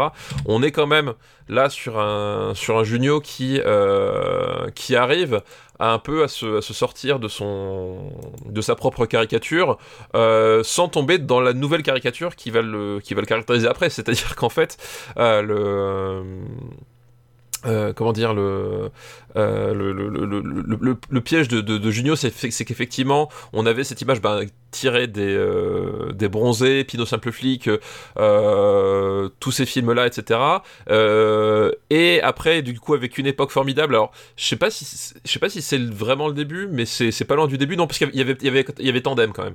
Il y avait Tandem mais voilà on n'est pas non plus très très loin. On est à cette et il y avait pas le truc de KPDP déjà? Euh, c'était quoi ça? C'était sans peur et sans reproche. Sans peur et sans reproche. Ouais, mais sans peur et sans reproche, il y, avait quand même une composante un peu euh, un, un, peu comique absurde, enfin un ouais. peu co comique cabaret a, dedans et quoi. qui avait pas du tout marché. Et qui avait pour le coup pas du tout marqué et marché effectivement. Euh, oui, je, crois que c'est bah, c'est à peu près à la même époque. Euh, c'est à, peu près à la, à la même époque où voilà où justement il essaye justement de sortir du, personnage de gros beauf loser euh, qu'il avait dans, le Splendide. Hein. La moustache collabo. Et la moustache collabo. C'est comme ça euh, qu'il l'appelle. Hein. euh, bah, c'est effectivement euh, qui, qui l'avait. euh, C'est la police française, voilà, qui, qui, qui l'incarnait très très bien. Il essaie de sortir de ça. Il y arrive, il y arrive plutôt bien, surtout surtout dans ce film-là, je trouve. Et après, en fait, le problème de, de, de Junio, c'est qu'après, il va devenir justement cette caricature du, du, du, du bon du bon français middle class, raisonnable, etc. Mais dans lequel il va un peu se complaire aussi, c'est-à-dire qu'il va voilà, il, il va basculer. Mais là, on est le moment où il arrive à le faire de façon la plus juste possible quoi. Voilà, quand on a parlé des, des choristes ou euh, ou de ou de Ah non, c'est mieux, c'est mieux, c'est beaucoup voilà, mieux. ou que tous ces films-là, effectivement, il va, il va en, en fait s'enfoncer dans cette caricature-là, et euh, en fait, le moment où il arrive le mieux à maîtriser son l'aspect dramatique de son jeu, ben, ça reste dans les films de cette époque, et en particulier dans une époque formidable, quoi. Allez, on va le classer. Hop. Euh, C'est mieux que le cousin. Alors, c'est ouf. Le cousin, il est euh, 127ème. Euh, euh, je sais pas. Moi, j'ai tendance à préférer le cousin. En fait, j'ai un problème avec euh, une époque formidable. C'est que quand même, enfin, c'est un film qui repose énormément sur les personnages. Ah, attends, je vois Didier 140. j'ai- Je vois Didier, je préfère Didier, je crois, 142ème. Ouais, je préfère dire. En fait, le, le problème que j'ai avec une époque formidable, euh, c'est que c'est un film qui repose énormément sur les personnages, et ça, c'est réussi, parce qu'on a dit les acteurs, parce qu'ils sont quand même vraiment très attachants, etc. Euh, ça fonctionne très bien. Mais le problème, c'est qu'en fait, il se repose tellement sur les personnages qu'il a un peu ce problème que que peuvent avoir beaucoup de films français qui se reposent sur les personnages, c'est que euh, d'un point de vue visuel, etc. euh, c'est un film qui est plutôt plan-plan en fait. Tu vois ce que je veux dire Ah bah, c'est Euh, pas. On a parlé de Bienvenue à Gataka, c'est c'est Oui. le. Ah, c'est voilà, c'est moins léché que Bienvenue à Gataka. C'est pas la Kataka. Mais tu vois, par exemple, le cousin, je trouve que dans le cousin, il y, a une- il y, a, il y a quand même un, un vrai effort de mise en scène. Alors- Même si effectivement, c'est pareil, on n'est pas du tout dans Gataka. hein. Le cousin, je- enfin, on en avait déjà parlé, mais c'est une approche euh, très réaliste, très enfin, documentaire, etc. Mais il y, a- un vrai parti pris de mise en scène, etc. qui fait que euh, ça. Là, une époque formidable, c'est un, c'est un film réalisé par Junio. Et Junio, ça a jamais été un très grand metteur en scène. Il a toujours eu ce côté un peu réalisation à la France 3. Euh, tu vois ce que je veux dire Euh, D'autant plus que dans mes souvenirs, le film euh, est cadré en, en 4 tiers, puisque c'était le format télévisuel à l'époque. Je pense pour donner comment s'appelle un aspect euh, un aspect justement euh, réel proche des gens c'est-à-dire que c'est docu un peu. Ouais, un aspect docu, voilà, c'est l'image que vous voyez à la télé, donc c'est la réalité. Donc il y a cet aspect-là. Mais le problème, c'est qu'effectivement, sa mise en scène fait, euh, voilà, très reportage France 3 de l'époque. Et du coup, bon, c'est le genre de truc qui vieillit en, fait un petit peu, je trouve, comme, comme, comme approche. Euh, voilà, ça manquait un petit peu de relief à ce point de vue. C'est pour ça que, euh, tu vois, tu, quand tu parlais du cousin, je préférais toujours le cousin qui a vraiment, je trouve, une proposition qui est plus, plus intéressante en termes de mise en scène. Je trouve ça mieux que Le Bonheur est dans le pré. Alors, le bonheur est dans le pré. Où est-ce que c'est? 158ème. Ok, 158. Donc on a une fenêtre effectivement entre 158 et 142. Non, non, même je trouve ça moins bien que Gazon Maudit. Euh... Ah, je trouve ça mieux que Gazon Maudit, moi, tu vois. Donc Bon, on, alors. on tourne autour là. On... Sous Small Soldiers. Ok, entre Small Soldiers et Gazon Maudit. Allez, Ouais. vendu. Et ça, c'est. euh, comment s'appelait ce film C'est. Une époque formidable. Une époque formidable. Tu sais, parfois, je suis dans le clavier et je me dis, qu'est-ce que je dois écrire Qu'est-ce que je fais? Formidable. Très bon titre, encore une fois. Ça, c'est. C'est je pense que c'est presque du Audiard, là, à ce niveau-là. Ouais, non, mais il y a, y y du génie dans le titre. je pense que euh, Audiard, euh, celui, qui, celui qui officie en ce moment, en tout cas, Oui, voilà, je pense qui est vivant. je pense que c'est le meilleur titreur de film de, C'est ça. de notre époque. Genre, qu'est-ce que tu peux faire plus que su- sur mes lèvres euh, de battre mon cœur s'est arrêté Enfin, c'est c'est ouf, quoi. Ce, ce mec, il savait faire des titres, quoi. Il sait toujours faire des titres. Il sait faire des titres, c'est ça. Alors, euh, bah, c'est fini pour aujourd'hui. C'est fini pour aujourd'hui, effectivement. Alors, Ben- euh, Benji. Le mec Benji. Oh, wow, wow, wow, Oh, wow, wow, wow, wow, calm down, calm down. voilà, c'est... Eh, garçon, là. je t'autorise pas. Stéphane Boulet, Oui, Daniel Andreev. euh, est-ce que tu veux euh, faire ta reco? Euh, oui, on en a même pas discuté. Euh, alors la, la question c'est est-ce que je fais une roco euh, sur Men ou est-ce que je fais une autre roco? Voilà, c'est ça la, la- la- Ah, genre, la- on fait. Bah, parlons de Men. question. Parlons de Men sans spoiler maintenant. Voilà, Parlons on de Men. sans- Et, de et je me spoiler. joins à toi pour la Rocco. Tu vas faire la Rocco pour nous deux. Voilà, donc euh, bah, la Rocco, voilà, c'est euh, Men d'Alex Garland, donc le, le quatrième film d'Alex Garland, j'insiste là-dessus, puisque je, je compterai Dredd jusqu'à ma mort dans les films d'Alex Garland, même s'il n'est pas crédité euh, officiellement. Euh, voilà, donc le, le pitch, euh, sans spoiler, en fait, c'est une, une jeune femme qui euh, prend un peu de temps pour elle dans un cottage de la, de la campagne anglaise. Euh, suite à voilà un drame personnel qu'elle a, qu'elle a vécu. C'est une jeune femme londonienne à la base, hein.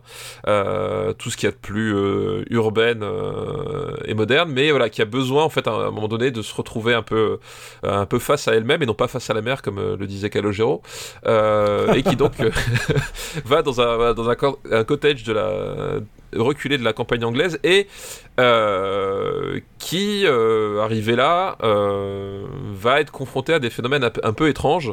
Euh, C'est-à-dire que elle va tomber sur un individu un peu, un peu chelou qui va commencer à la suivre. Et en même temps, qu'il l'agresse pas vraiment, et euh, Mais, mais qui l'inquiète. Mais qui mais qui l'inquiète. voilà, mais qui l'inquiète, mais, mais parce qu'il est flippant. Enfin voilà, il y a, il y a un truc, il y a un truc qui se met en place. Elle sait pas exactement ce que c'est, elle sait pas exactement quoi. Euh, nous non plus au début, on voit pas, enfin on sait pas exactement ce qui, ce qui se passe. Et petit à petit, effectivement, elle va s'enfoncer dans cette espèce de de de de- de- d'univers. En fait, voilà, les choses vont déraper de plus en plus euh, vers quelque chose. de- quelque chose, voilà.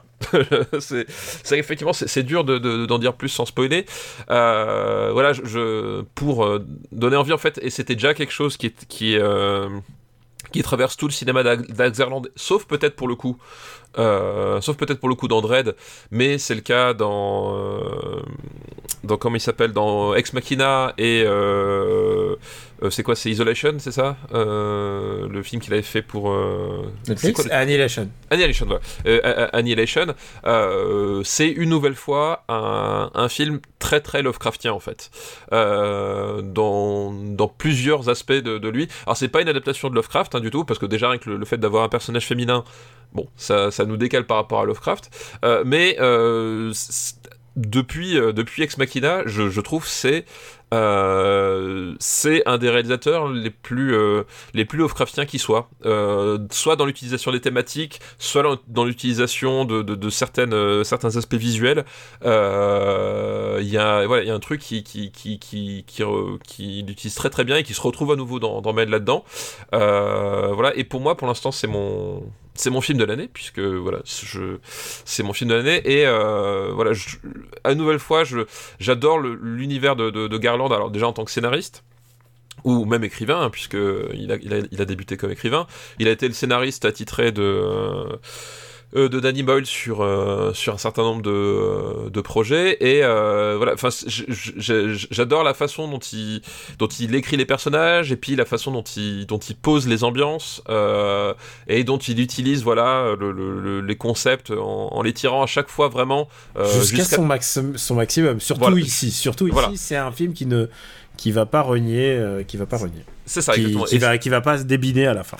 Voilà, c'est- exactement ce que je vais dire, Daniel. On, est complètement d'accord là-dessus. C'est que euh, c'est un cinéaste, et là, plus encore, c'est un cinéaste qui effectivement va assumer jusqu'au bout le, son concept dans, tout ce que ça représente. C'est-à-dire qu'effectivement, va pas y avoir une pirouette euh, magique, va pas y avoir un truc. C'est-à-dire qu'à un moment donné, il va aller aussi loin que qu'il peut aller avec son concept, avec euh, avec son avec son sa narration, etc. Et là, voilà, c'est un film qui euh, qui va aussi loin qu'il le peut sur ce sur cette sur ces thématiques euh, et qui offre des séquences, enfin, je trouve.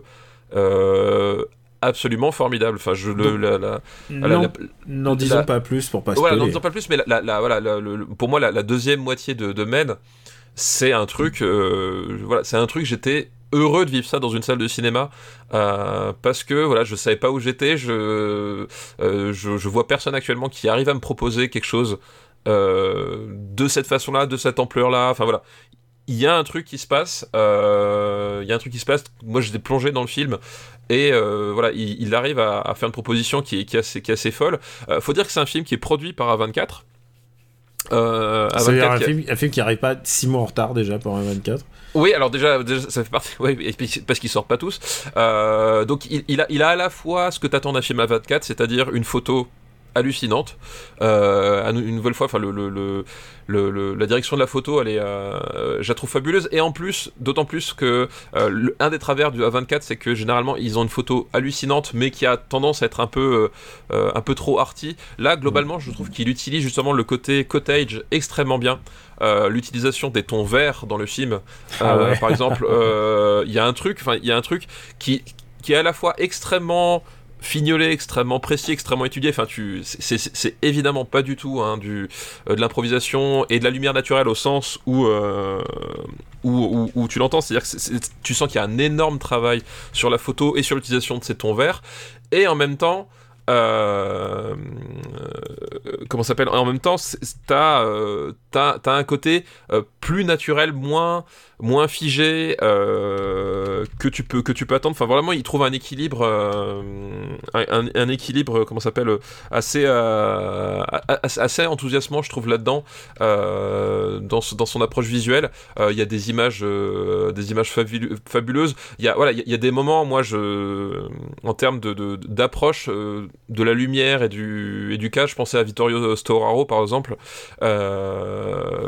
Euh, le, directeur photo notamment d'Apocalypse Now, il y a des trucs comme ça, c'est- pas t'as pas le même grain qu'a- qu'avait Vittorio Storaro puisqu'il travaillait quand même avec euh, avec des pellicules assez particulières, il y avait un grain particulier, mais au niveau la, la composition, de l'équilibrage des lumières, du cadrage, je trouve qu'il y a vraiment un héritage euh, là-dedans. Plus moderne, un peu plus différent, puisque on est sur, sur, une, sur quelque chose de très, très cru au niveau du, du grain. Euh, mais voilà, il y a une approche euh, esthétique que je trouve euh, assez fabuleuse et, qui, et qui est au service du, du film. Et contrairement à beaucoup de films à 24 aussi, c'est que je trouve en fait le personnage principal vraiment attachant. En fait, c'est un problème que j'ai avec beaucoup de films à 24, euh, pas tous, hein, mais enfin pas avec beaucoup, avec un certain nombre. Le Green Knight, pour, pour, pour, pour ne prendre que le plus récent, celui qui a fait le plus de bruit, c'est qu'en fait, dans beaucoup de films à 24, je trouve les personnages principaux avec zéro affect. C'est-à-dire que je vois ce qu'ils représentent. C'est-à-dire qu'à chaque fois, c'est des. euh, comment ça s'appelle?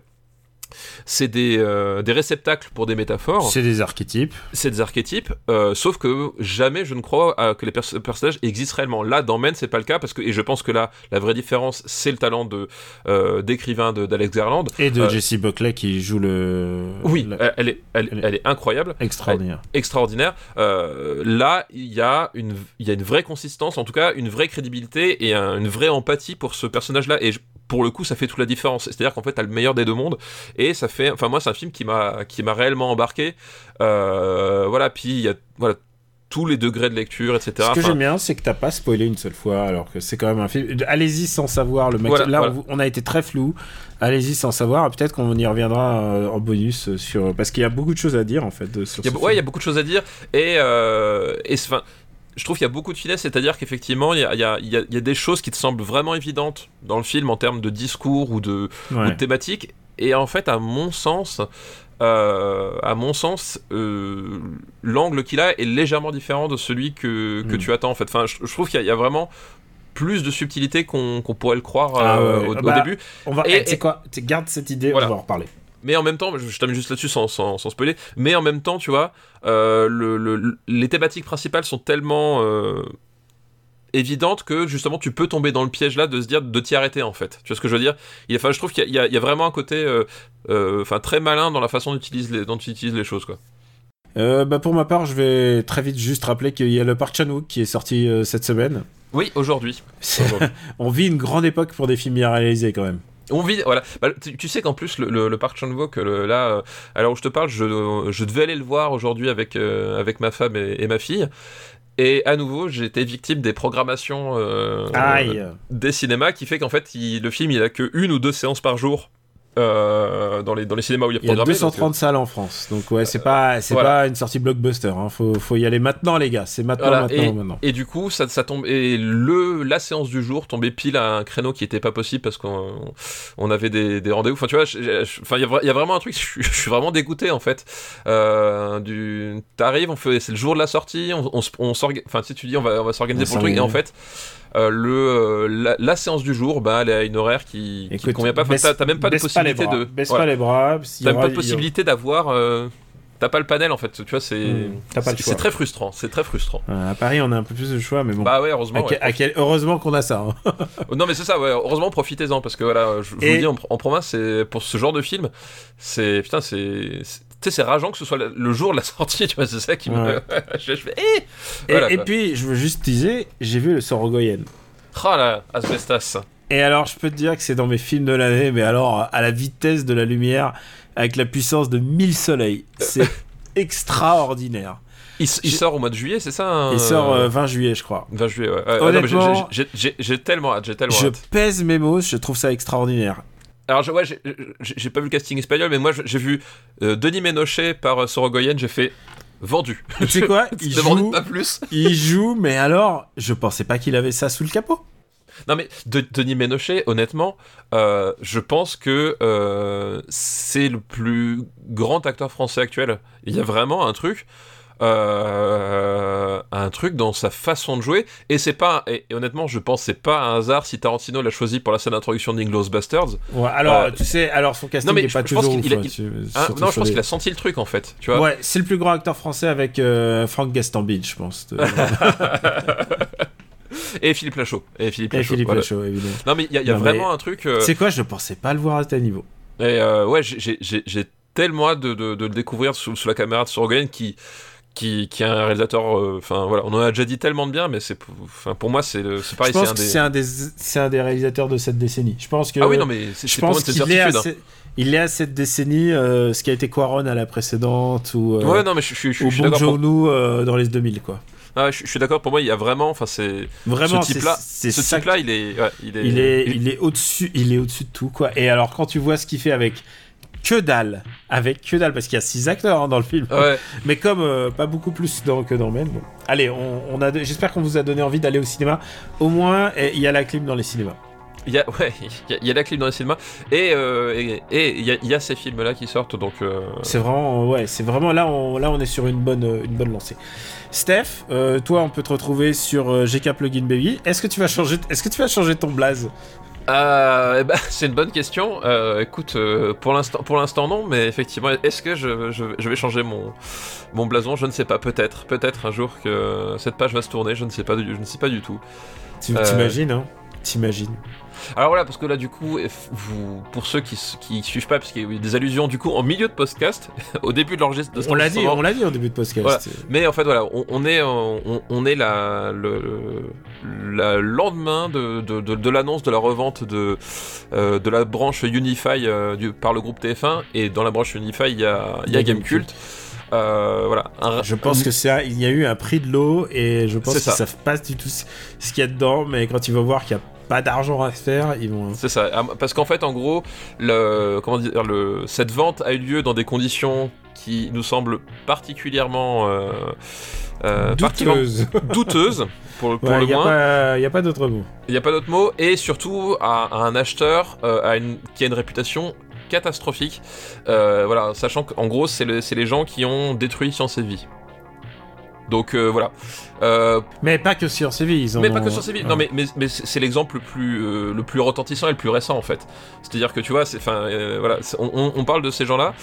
Et voilà, effectivement, à l'heure où on, on apprend ces nouvelles, on, voilà, on est un poil dépité sur, sur, ce, sur le sort réservé à, à Gamecult et, et à ses employés, quoi. Ouais, et on verra bien.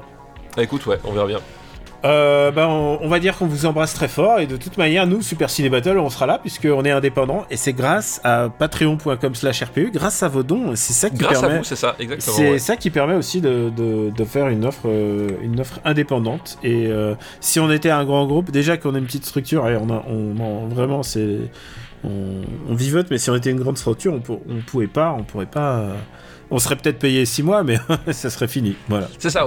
Si, si on était adossé à. Si on se payait, ça serait, c'est fini. hein. Voilà, c'est ça. Non, mais c'est ça. hein, Si on était adossé à un plus grand groupe ou quoi que ce soit, enfin voilà, on retomberait justement dans ces mécaniques qu'on qu'on aimerait éviter, Ouais. euh, puisque euh, voilà, nous l'important c'est que euh, vive les cinémas, comme dirait, comme dirait l'autre, quoi. Voilà. Allez, on vous embrasse très fort et on vous dit à très très très bientôt. Ciao. Ciao à tous.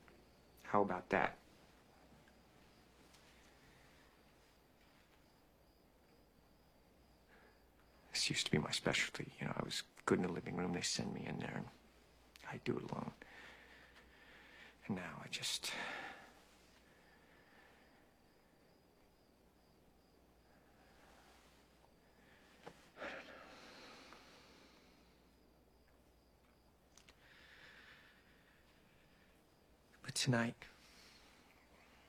our little project, our company, had a very big night. A very, very big night. But it wasn't complete. It wasn't nearly close to being in the same vicinity as complete. Because I couldn't share it with you. I couldn't hear your voice. Or laugh about it with you. I miss I miss my wife.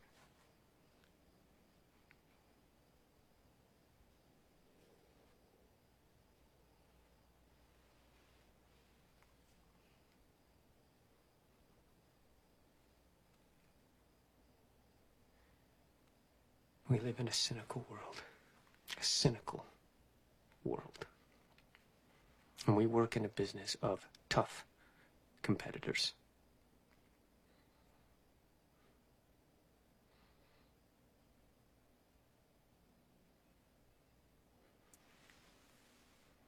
I love you. You complete me. And I've just had Shut up. Just shut up. You had me at hello. You had me at hello.